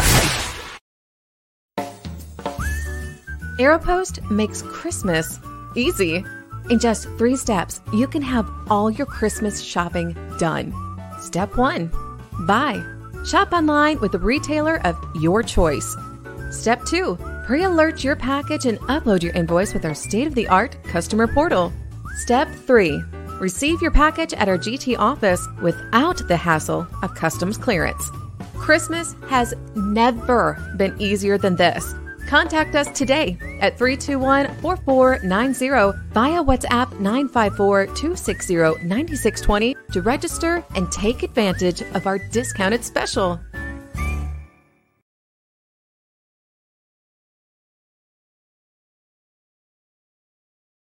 Healthier spaces, healthier people.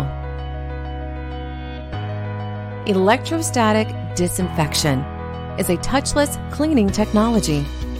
It provides a charge to a solution that electromagnetically sticks to a surface, providing 360 degree coverage. Rest assured, it is safe for electronics, food, and paper products. Reliable Industries, the clean you expect, the service you deserve.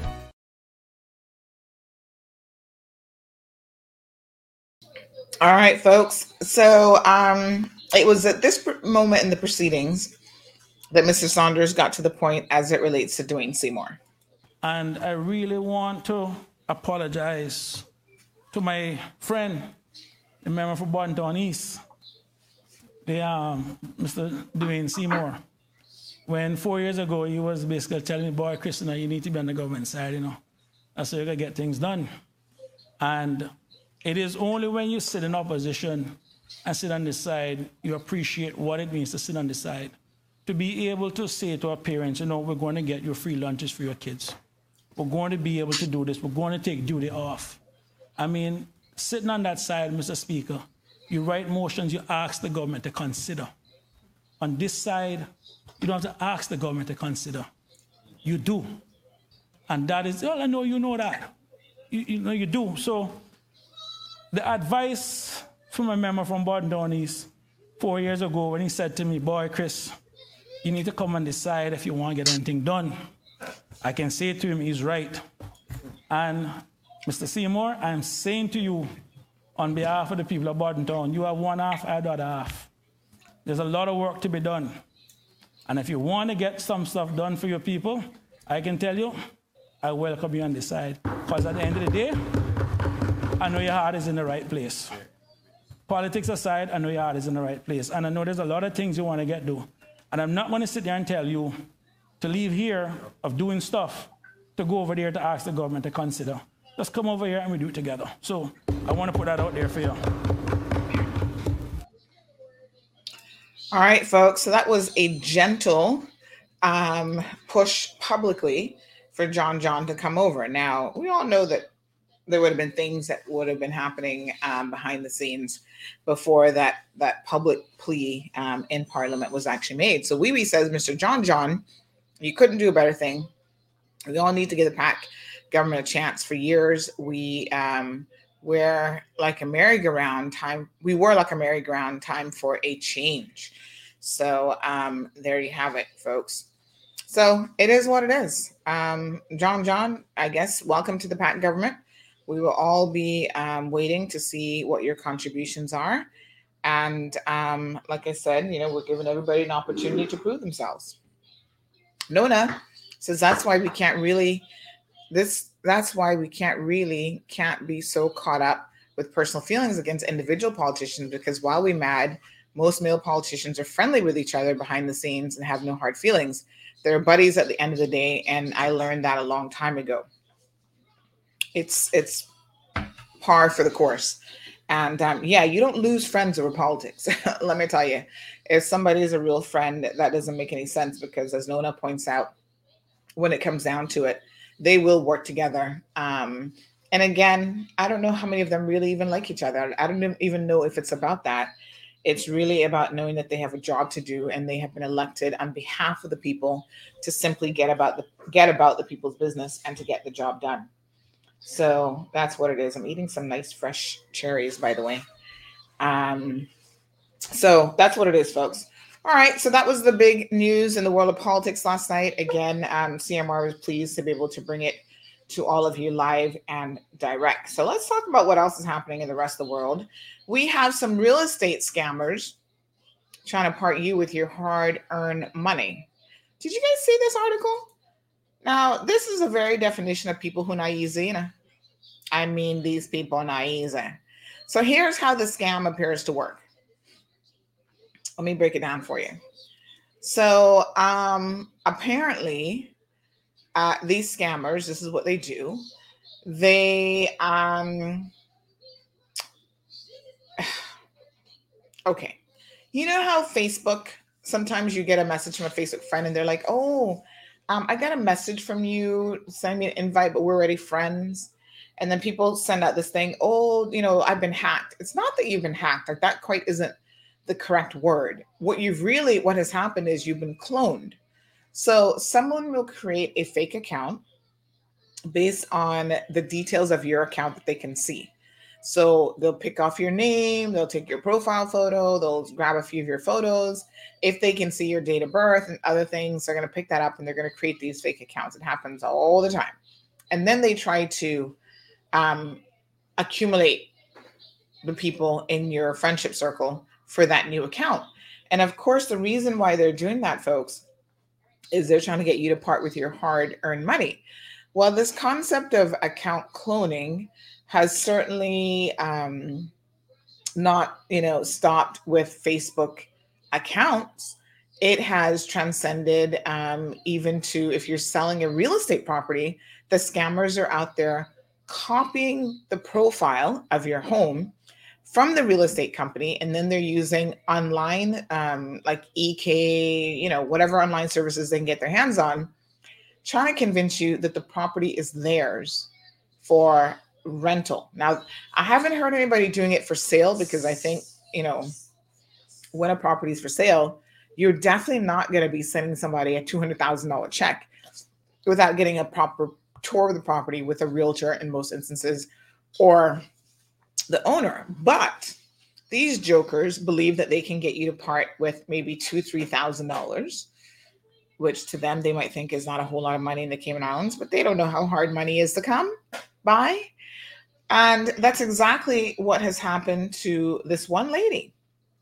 So she saw an ad. Let me bring up the story here for you guys on um, eCay. Now, to be fair to eCay, as soon as they were made aware of the situation, they promptly pull the advertisement because it's really hard, folks, to um, control these scammers in terms of how they initially set up, right?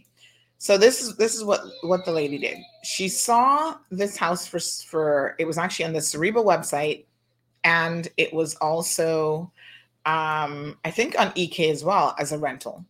So she took all the photos off of CIREBA, for the property, created a new ad saying that the house was actually for rent and the rental price was $3,000. Now, the woman thinks she's smart, you know, because she had one long email to the woman about, oh, you know, this is why I'm trying to rent the house. And she even went as far as saying, because of course people are going to question, well, you know, the house is up for sale. She's like, oh, no, you know, my family convinced me not to sell it.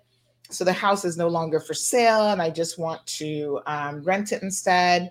We're taking it from the realtor. They just haven't had a chance to take down their sign, but I've instructed them next week to make sure that the sign is down. All these things as a excuse to to um, you know alleviate your concerns that you may have. Yes, ma'am to alleviate any concerns that you may have when you're looking at this going hmm if you're renting your property why does it say it's for sale? So this is what this is part of the email. She says i truly appreciate your effort in taking the time to reply to my ad posted for rent. I'm the owner of the house mm-hmm. and i desire to let you know a little about myself and my family. I thought it might give you another look into my character and the type of person i am. Uh-huh why, which I know is very important to you. Not really. I'm a pastor, married for 16 years with two children. I'm passionate about God's work. We decided to rent the house because we relocated to the United States to preach the gospel. And then she goes on and on and on about missionary work and how important you know her religion is to her and God. And you know they know that they can fool a lot of people once they start using the word God. Mm-mm-mm. So, mm-hmm. I mean, I found even this email peculiar because I'm like, I don't care if I'm buying something from you, whether you're a missionary or whether you believe in God or not. I'm coming to rent a place. This is a business transaction. I don't need to see a picture of you and your family and your husband and your kids. Like the whole thing to me was a bit of an oversell. Um, again to really try to fool people. So what they do is they invite you to go by, they'll give you the address of the property. And this was, by the way, a very nice home in Grand Harbor. Um, and the rent was low for the area and for the home. Four bedroom, three and a half bath, I think. Yeah. Off Bimini Drive. You know, you know that's a gated community.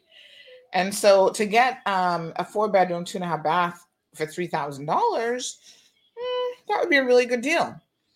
And they they price it so that it is a good deal so people jump on it quickly and be like no no no i need to secure this before somebody else does. So anyway um, she goes on then to provide these pictures. She provides allegedly pictures of her and her husband um, of her and of her two children on and on about how you know um, she's undertaken this this work but of course you know we've dropped the now here's the logic why it's so cheap. We've dropped the um the price in the house because when we were dealing with the realtor they wanted too much money. They wanted too much commission money she says um whoever the scammer is. So um you know, it's a reduction. The three thousand dollars is a reduction, so that she can quickly get the house rented, and invite invited the potential renter to drive by the house today, and get back to me after reviewing the location and surroundings. Mm-mm-mm-mm. Says ignore the realtor sign. Hmm. Wow. Then they send an application form. You can imagine scammers wanting you to tell stuff about yourself. Um, to determine if you're going to be the right tenant to live in my house. I will call you as soon as I receive the questionnaire and we can discuss how you get the keys and move in. I've attached pictures of myself and my family. So, of course, in the advert, which has been, like I said, removed, there were photos of like the internal bits and pieces of the house. It was just a realtor's photos, basically. So they took the realtor's photos and, um, you know, set up this clone claiming that this was um, for rent. Now, here's what happened when the potential renter went by the residence. I guess the fool fool scammers didn't know this, but the homeowners have um, a helper who was there. So the helper came out and said, um, I see you walking around her yard. May I help you? And she's like, Yes. Um, I know I'm here to look at this rental. And uh, it's like, okay. The um, owner of the property actually was able to hear on the security cameras the conversation. And so the owner called and spoke to the potential renter and said, Oh, no, our house is not for rent, it's actually for sale. Um, so they became aware of the placement of the um, fake and fraudulent ad, and they were able to then reach out to have the advertisement removed. What a scam! Huh? Not necessarily a very sophisticated one, but I suspect that this has probably worked on a few people before. And so, folks, you want to be very mindful and careful of uh, these people who are looking to separate you from your hard earned money. So we did reach out to the owner of the property and they said, yeah, you know, this is what had happened. They were a bit surprised. And I got to tell you as well, the questions that the scammer was asking was a bit much. Let me see if I can find the questionnaire again. Because, child, they had all sorts of, um, you know, um, they need references, they need that. So this this is some of the questions. Um, your name, middle name, first name, date of birth, cell phone number, home number, work number, marital status, occupation, your monthly income, your present address. So here, how much scammers want from you. Um, how long you've lived there, your current rent that you're paying, when your lease expires, your landlord's name, your landlord's email address. Why are you moving? desired length of occupancy, desired date of occupancy, any pets, uh, when are you paying the deposit? Mm-hmm. One copy, uh, copy a picture, one copy pictures of you and your family. Why? Why on earth would anybody who's renting to you need a photo of you and your family? Um, how many cars do you have? Reference name and email. And I suspected, to be quite frank and honest, that the photos are not, I don't think that this is a photo of these people at all. They've probably taken other people that have fallen for their scam and they're now using their photo to pass along saying, oh, this is us, claiming that they're a missionary. I have given myself, the email says, to be obedient to God as I chose to work for God as a pastor, changing people's lives for good. Mm-hmm. um, I was dealing with a realtor and getting a good tenant, but the real estate agent wants me to rent the house very expensive because of their commission fees. It's against my doctrine here, you know, to make people's life difficult for them. Oh, yeah, but you, it's not against your doctrine to scam people out of hard on money. Uh, I dislike seeing tenants struggling to pay their monthly house rent. For what profits a man? So now I think I quote the Bible, child. For what profits a man if he gains the whole world but loses his own soul?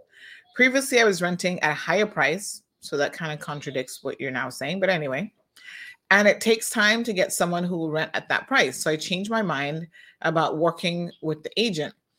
I have reduced the rent price to an affordable price, and I'll be in the United States for three years or more. And I would like you to treat my house as your house uh, when you go by, as I'm no longer dealing. Wait, as your own, sorry. Please drive by the house today and get back to me after viewing the location and surroundings. Please ignore the realtor signposts in front of the house when you go by, as I'm no longer dealing with them. I have informed the real estate agent to remove the signpost next week. Um, I'm ease renting this home cheaper rather than dealing with the realtor and renting expensive because of their contract fee.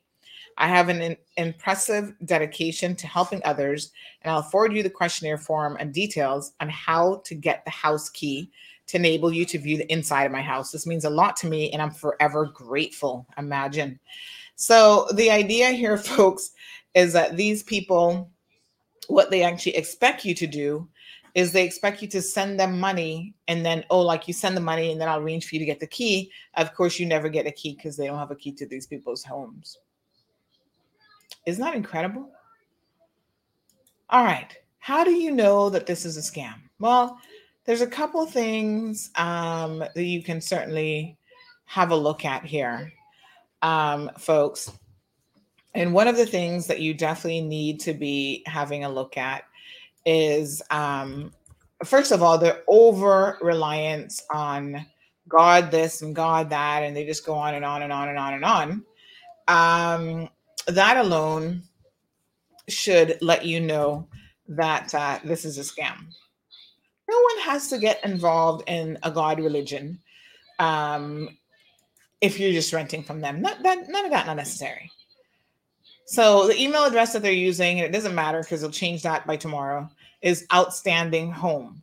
And apparently they contacted the woman again yesterday saying, sorry, says say, here's the above number to make the deposit and pick up the keys. So we have a cell phone number says you can call me now. So what do you guys say if we call them? Let's give them a call. Let me let me first turn off my my caller ID child because I don't want them to be harassing me. So what do you say if we give them a call? Where's the um where's the option to turn off caller ID in these iPhones again? Oh god, I'm trying to remember. Um there is an area we can turn off. Uh, where is it? Where is it? Where you can um hide your phone number. Let me see. Um,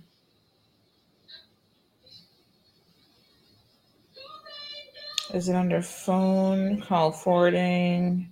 Oh, show my caller ID. Yes, it's under phone. And then we're going to turn off show my caller ID. Okay. So now it should be an anonymous call. Let me just double check it to make sure it's on. So I'm going to call my other number. I think I have this one handy. Is that the? Uh, I don't even know where that phone is. But all right, let me. Um, I think I'm pretty sure that that should do it. Do the trick. All right. So now let us call this number. So it's four six three. So it's one four six three. What area code is four six three? By the way, let me see. Where is that? Four six three. Um, four six three area code. Of course, I get these these burner numbers. So that's Indianapolis. It says. Um, all right. 463 200 0674. The other thing that alerted me to the fact that this is probably um, a complete fake situation is that um, Anne says they're watching CMR and already have you blocked. The other thing that alerted me is the the language that's used. Um, it doesn't appear that this person has a like English isn't their first language. It's almost like they're either using a language translator or something because there's certain words that they say like signposts. No Americans use the word signpost. That's like a European or an English term. Americans will just say the realtor sign.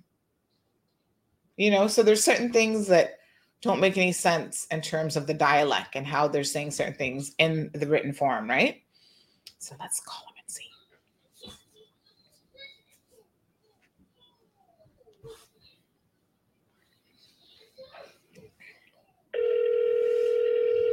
It's ringing.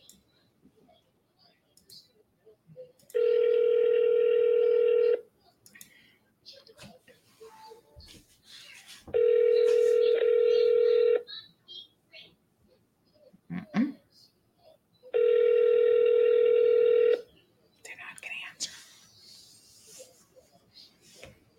TextNow subscriber you are trying to reach is not available. Please leave your message after the tone. Okay, so they're not answering a blocked number. Indianapolis. Hmm. What if we turn it on? All right, let's turn it on because then we can block them. Because maybe they're thinking, ooh, we can't answer an unknown number because we don't know. But once they see the Cayman Islands area code, I bet you they answer. Let's try it again. Mm-hmm. Joyce Ann says maybe they watch CMR.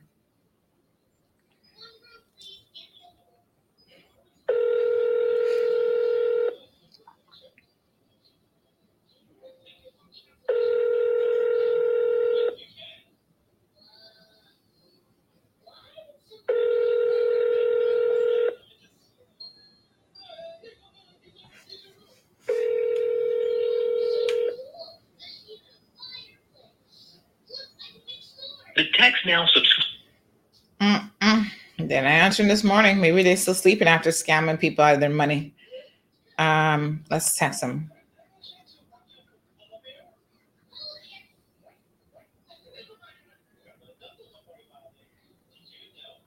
So I'm going to say, I'm calling about the rental. I want to pay my deposit today.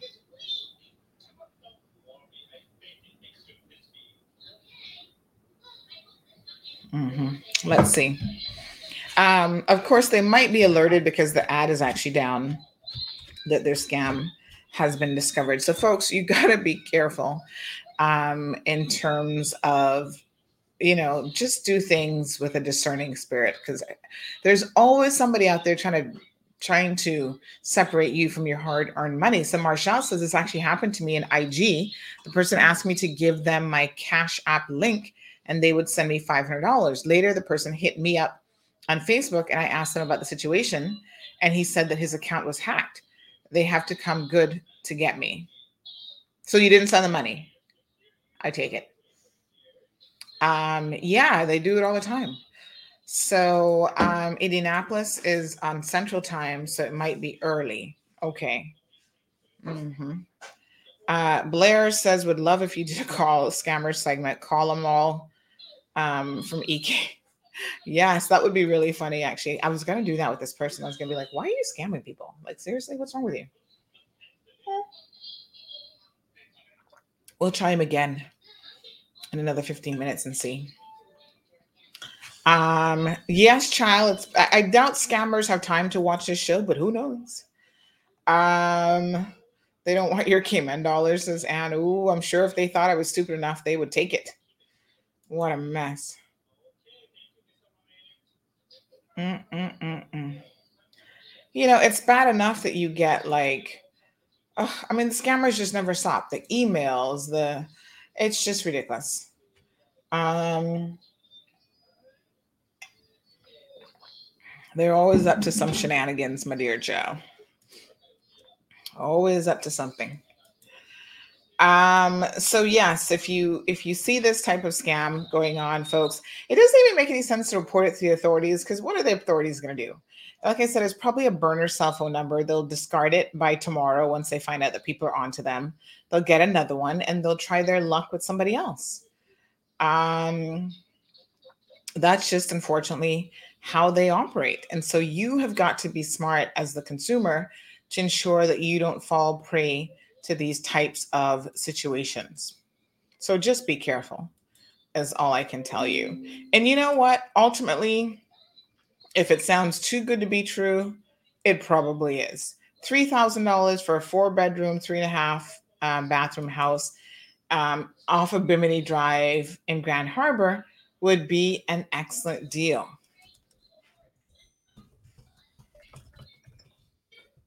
Um, Yes, it really would be. So if it's too good to be true, it's too good to be true. And all this reliance and, oh, I'm a God fearing person, I'm a good person. Listen, people who are good people don't need to tell you that they're good people. You understand what I'm saying?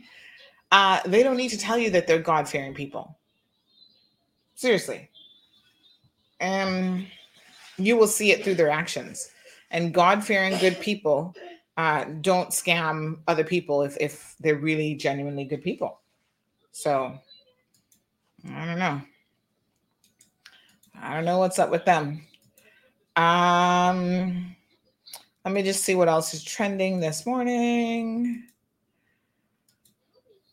So yes, the news, of course, on uh, Omicron. That's how I'm going to pronounce it. It can be Omicron or Omicron. I'm going to say Omicron um, is that um, you know it's already been uh, found 20 something cases now in the UK. England is continuing to tighten up restrictions. Um, the US, so the federal health officials said that they're expanding their search for it in the United States of America. But basically, from the looks of it, this um, was already in Europe. It was not as widely spread, obviously. Um, but by the time they were banning flights from South Africa in an attempt to halt the spread of it, uh, you know, the first cases were already um, in the UK. So um, the Netherlands announced that two people were infected with the new variant more than a week ago. World Health Organization labeled it as a variant of concern on Friday, as you guys remember. And before the arrival in Amsterdam of two flights from South Africa that carried passengers infected with the virus. So the announcement from the Netherlands highlights just how little we know about the variant, as scientists are saying that they cannot say with certainty when, where, or when the variant actually originated.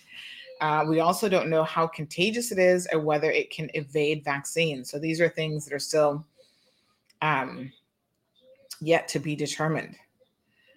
So um, Dutch officials um, are contact tracing in particular areas. Across Europe, there are more than 44 cases of the new variant confirmed in 11 countries, according to the European Center for Disease Prevention and Control. That agency's director said that all of the confirmed cases in Europe have exhibited mild symptoms or none at all, and that authorities were analyzing six further probable cases.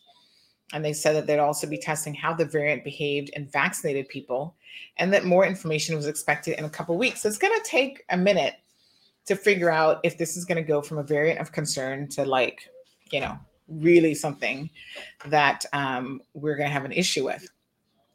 So in the Netherlands, they've tightened restrictions on Sunday on businesses, including bars, restaurants, and theaters, in response to wave that began before uh, the Omicron was identified. And Dutch officials reported more than 2,200 new cases, one of the country's highest daily totals since the pandemic began. Ugh, what a mess. So the, the Dutch announcement on Omicron came after chaotic scene in Amsterdam, where 600 passengers um, aboard two flights from South Africa were stranded on Friday. This is just crazy, right? So 61 passengers tested positive, and at least 14 of them were found to be carrying the Omicron variant. The hundreds of other passengers who tested negative were allowed to go home or get on connecting flights to their final destination.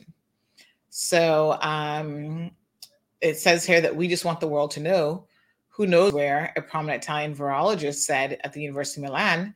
He said that passengers should have been forced to quarantine or isolate and monitored closely for seven to 10 days, especially because uh, they could have caught the virus on the flight and tested negative as it incubated, which is true. Very, very interesting. It says if this variant is very contagious, uh, the flight is an explosive bomb.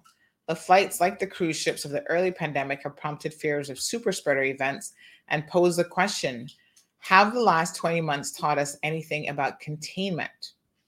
Mm, mm, mm. What a mess. Um, very, very tricky situation, of course. And um, we do feel it for people who are having to deal with this. Um, Sandra says, must be a Nigerian given out number using Gmail account. Uh, Christopher, yes, you missed the big news, but hit that rewind button, replay. You can watch it uh, afterwards without a doubt. Um, let me just see. So, um, so the CDC plans to toughen coronavirus testing for travelers to the US. So y'all thought you had it so easy. I know a lot of people were criticizing, why do I need a PCR test when I can go to America and I don't need a PCR test? Well, pump the brakes on that idea. Um, the Center for Disease Control plans to toughen coronavirus testing and screening of international flyers to the US by requiring them to provide a negative result um, from a test taken within 24 hours of departure. This is what a spokesperson said from the agency yesterday, last night. The move to um, strengthen the testing regime reflects growing concerns about the Omicron variant, a highly mutated form of the virus uh-uh, that was first documented by researchers in South Africa and detected in more than a dozen countries around the world. So the CDC is working to modify the current global testing order um, for travel as they learn more about the Omicron variant. A revised order would shorten the timeline for required testing for international travelers to one day before departure to the United States. So obviously, we're doing 72 hours. And you um, you will know that within 72 hours, that's what three days, a lot can happen. Um, you tighten that to 24 hours, you're more likely to get real time, accurate um, numbers. So that's one of the reasons why they're going to shorten it to the 24 hours. Um, So they they go on to say that this strengthens already robust protocols in place for international travel, including requirements for foreign travelers to be fully vaccinated. So naturally, um, that has not changed. Um, so it looks like um, it says that it's unclear whether the new 24 hour rule will be um, requiring a PCR test or a rapid antigen test. And I suspect that's probably going to be a PCR test because we know that they're w- much more accurate. So, y'all stay tuned for that. Uh, it's coming. Now, did you see we posted this on our Facebook page uh, late last night? Greece, did y'all see this about Greece? Will now make unvaccinated people 60 and older pay a fine for every month that they don't get a COVID vaccine. I thought that this was interesting because we see mandates and stuff like that, but we've not seen penalties quite in this fashion before. What do y'all think about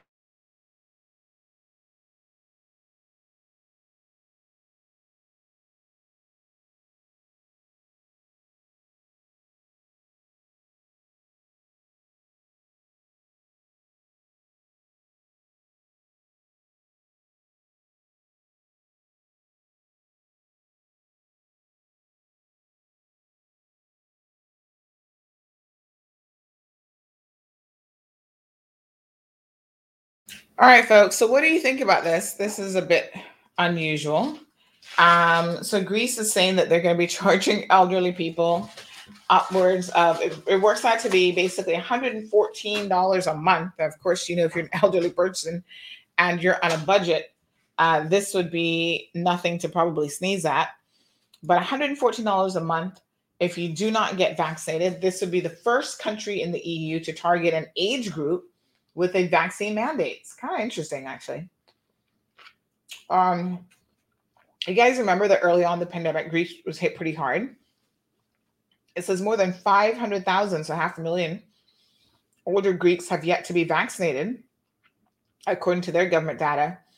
And if they don't, they're more likely to get seriously ill and die. So their prime minister said it's not a punishment.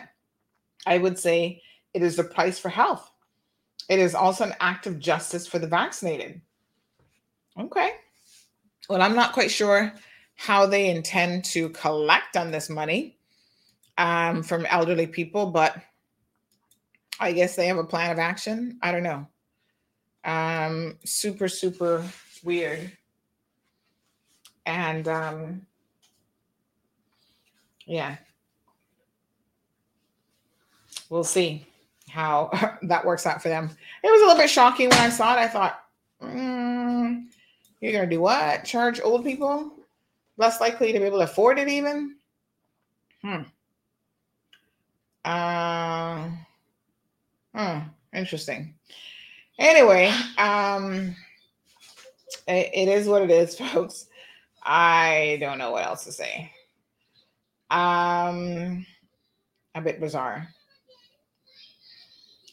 All right. So um, thank you guys so much. So Carol says, I feel the EU Court of Human Rights may disagree with that law. I'm not an anti-vaxxer, but fitting people, finding people, sorry, goes a little too far, I feel. Mm-hmm.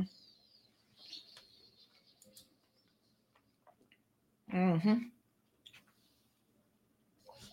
Yeah. It's a bit odd, to be honest. Um anyway, Carol, uh, thank you guys so much for tuning in today.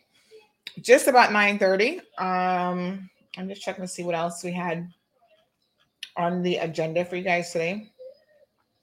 Oh, the field hospital. So, in case you missed that that story, the field hospital is up and um, I guess operational.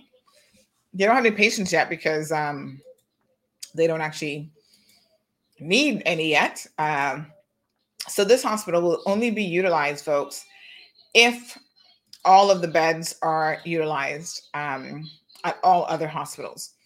So remember they initially had set up the field hospital in May, in early May, and then they um, took it back down.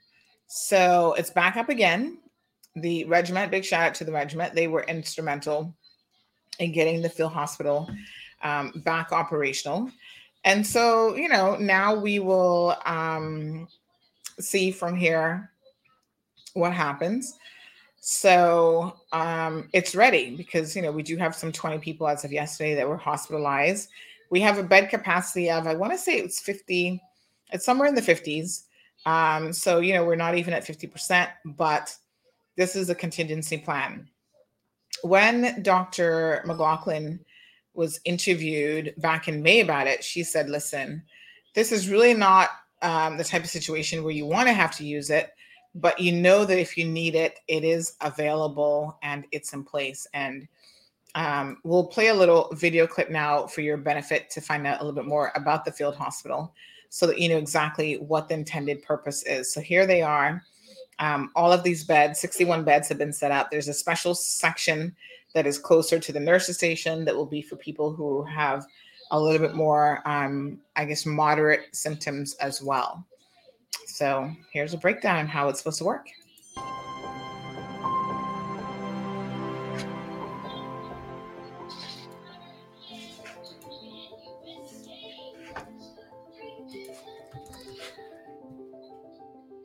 The hospital is designed to see to manage the mild and moderate patients for the overflow sh- should we have a surge of patients all at once.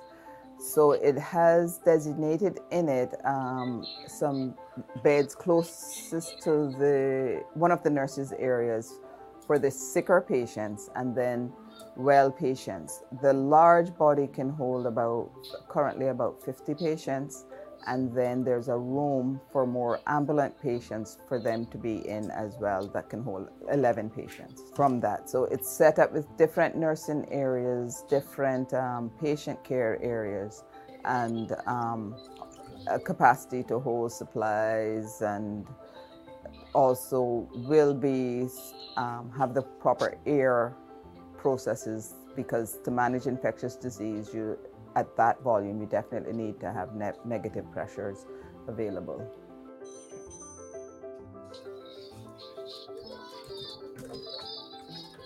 A lot of it is the basic um, requirements. We definitely have oxygen capacity for all patients in there should they require oxygen, capacity to give them fluids and rehydration and intravenous medications, the ability to monitor them just as in any hospital. So it's set up to provide quality and standard of care um, as that what we and the capacity to manage acute emergency while awaiting transfers. But it won't have the capacity for vented patients for instance. That's not the design in it. It is more for the lesser ill patients.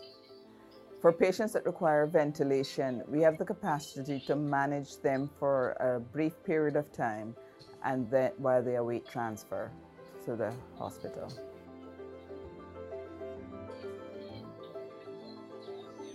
Well, NAOC is what manages national uh, crises, and COVID 19 is a national health crisis, but it's a national crisis. So the role of NAOC is critical in the creation, in enabling the field hospital to to come into being because it allowed the coordination among all the different services and spheres of government and private that would were required to bring this okay, into being. girl. Working on this project has been very um, interesting, very fascinating to pull it together, to watch all the different teams work together but it is also the work we pray never gets used. Because for us to need the field hospital, it means that all of the hospitals are full and that we really are facing a true public health and medical and national emergency, which is the one thing all of that has been going has been trying its best to avoid. We can't stop. What we're hoping to do is slow down the rate of infection because what people often forget is that none of us naturally have an immunity to COVID 19. And while we clearly have a lot of people who have gotten infected and have had no significant clinical outcomes. There are people who will. And that could be me, it could be you, it could also be your mother, your grandmother, a child, someone you care about. And that isn't a hoax. You can see it play out in every country in which surges have taken place. I would say I, I enjoyed the process. I worked with a lot of great people, people within HSA who I already know work hard, who do great things. Um, but it was wonderful to see such a collaboration across all of the different facilities and arms of government and public sector. And please stay home, wear your mask, wash your hands. It's still important, even though things look better now. Okay, folks. So that interview was actually done last year, believe it or not, in May when the first field hospital was set up and then it was taken down um, as we prematurely thought that we had worked our way um, through the pandemic. So, not quite yet. The FDA panel endorses Merck's COVID pill for high risk adults. So, the advisory panel committee on Tuesday voted to recommend that the government um, use this first authorize use of this antiviral pill to combat the worst effects of COVID 19. Again, this pill. Um, the advisory committee voted in what's considered a pretty narrow margin 13 to 10 to endorse the pill um, you know as the world races to uh, put together other defenses against the newly emerging uh, omicron omicron sorry variant of the coronavirus so this is the molnupiravir i don't know if i'm even saying that one right but um, it has shown uh, to be um, to modestly reduce the risk of hospitalization and death from covid and it could be authorized for use in the US within days and available to patients within weeks. So, lots happening on that front as well. Um, so, um, funny enough, um, my husband, you know, he's he's so funny. He was saying to me, um, he's like, "Oh, look, I was ahead of the game with the um, the name of, of that virus. He has um, different servers, personal servers that he maintains, and look at this he actually has a server. He names them all sorts of interesting things. I don't know where he comes up with half the stuff, but look, he has one in um, his home server panel called nothing less than Omicron. Yep, there it is right there. Um, he has Meg- Megalodon, Megalodon, Omicron. What are some of the other names here? Um, so he comes up with very creative names for um, his servers. One is called Pegasus. Um, one is called, it looks like Smil- Smil- Smilodon, Sabretooth, Mount Olympus. He's got all sorts of stuff. Prometheus, all Greek names, of course. Um, but he actually had one called Omicron. So there you have it. Funny, funny, funny. All right, folks. Uh, that's all I got for you. You guys have a beautiful day today. It is Wednesday, so tomorrow is Thursday as we start to head into the weekend. Please be safe, everyone. And uh, we'll see you tomorrow morning. So we've got the World Health Organization um, segment. I think we'll air that. And of course, we're watching politically the move across the, I don't know which one we're going to have to choose, the move across this morning. So we'll probably air that as well. Um, or maybe we'll just grab that video. Um, so yeah. All right, folks. Have a good one. Wonderland Christmas trees are here. It's official. It's Cayman's most wonderful time of the year. Don't delay or all the elves will give the trees away. Stop by our Christmas tree lot to select from the finest balsam fir trees, starting at $100 for 5 to 6 feet. Christmas lot is located right next to Cost-U-Less in Governor Square. Selected from the best farms in Canada, your tree has been grown with love and care by all our elves for many years. Wonderland Christmas Trees is owned and operated by experienced elves with over 6 years of industry experience. Don't trust your Christmas tree needs to anyone else. And remember, for every tree you purchase, Wonderland Christmas Trees makes a donation to Feed Our Future and Meals on Wheels. Visit wonderlandtrees.ky or find us on Facebook to place your order today. Christmas tree sales going on now. Don't delay. Wonderland Christmas trees, your best choice for Christmas. Ho, ho, ho, ho! Merry Christmas! Accidents happen at any time, when you least expect it. Be prepared. Reach out to Recover Personal Injury Attorneys. We don't get paid until you recover.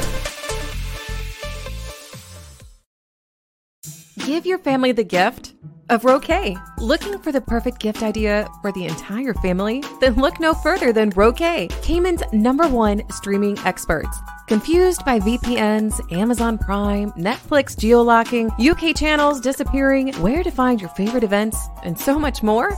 Roque takes the guesswork out of the world of streaming, doing the hard work for you.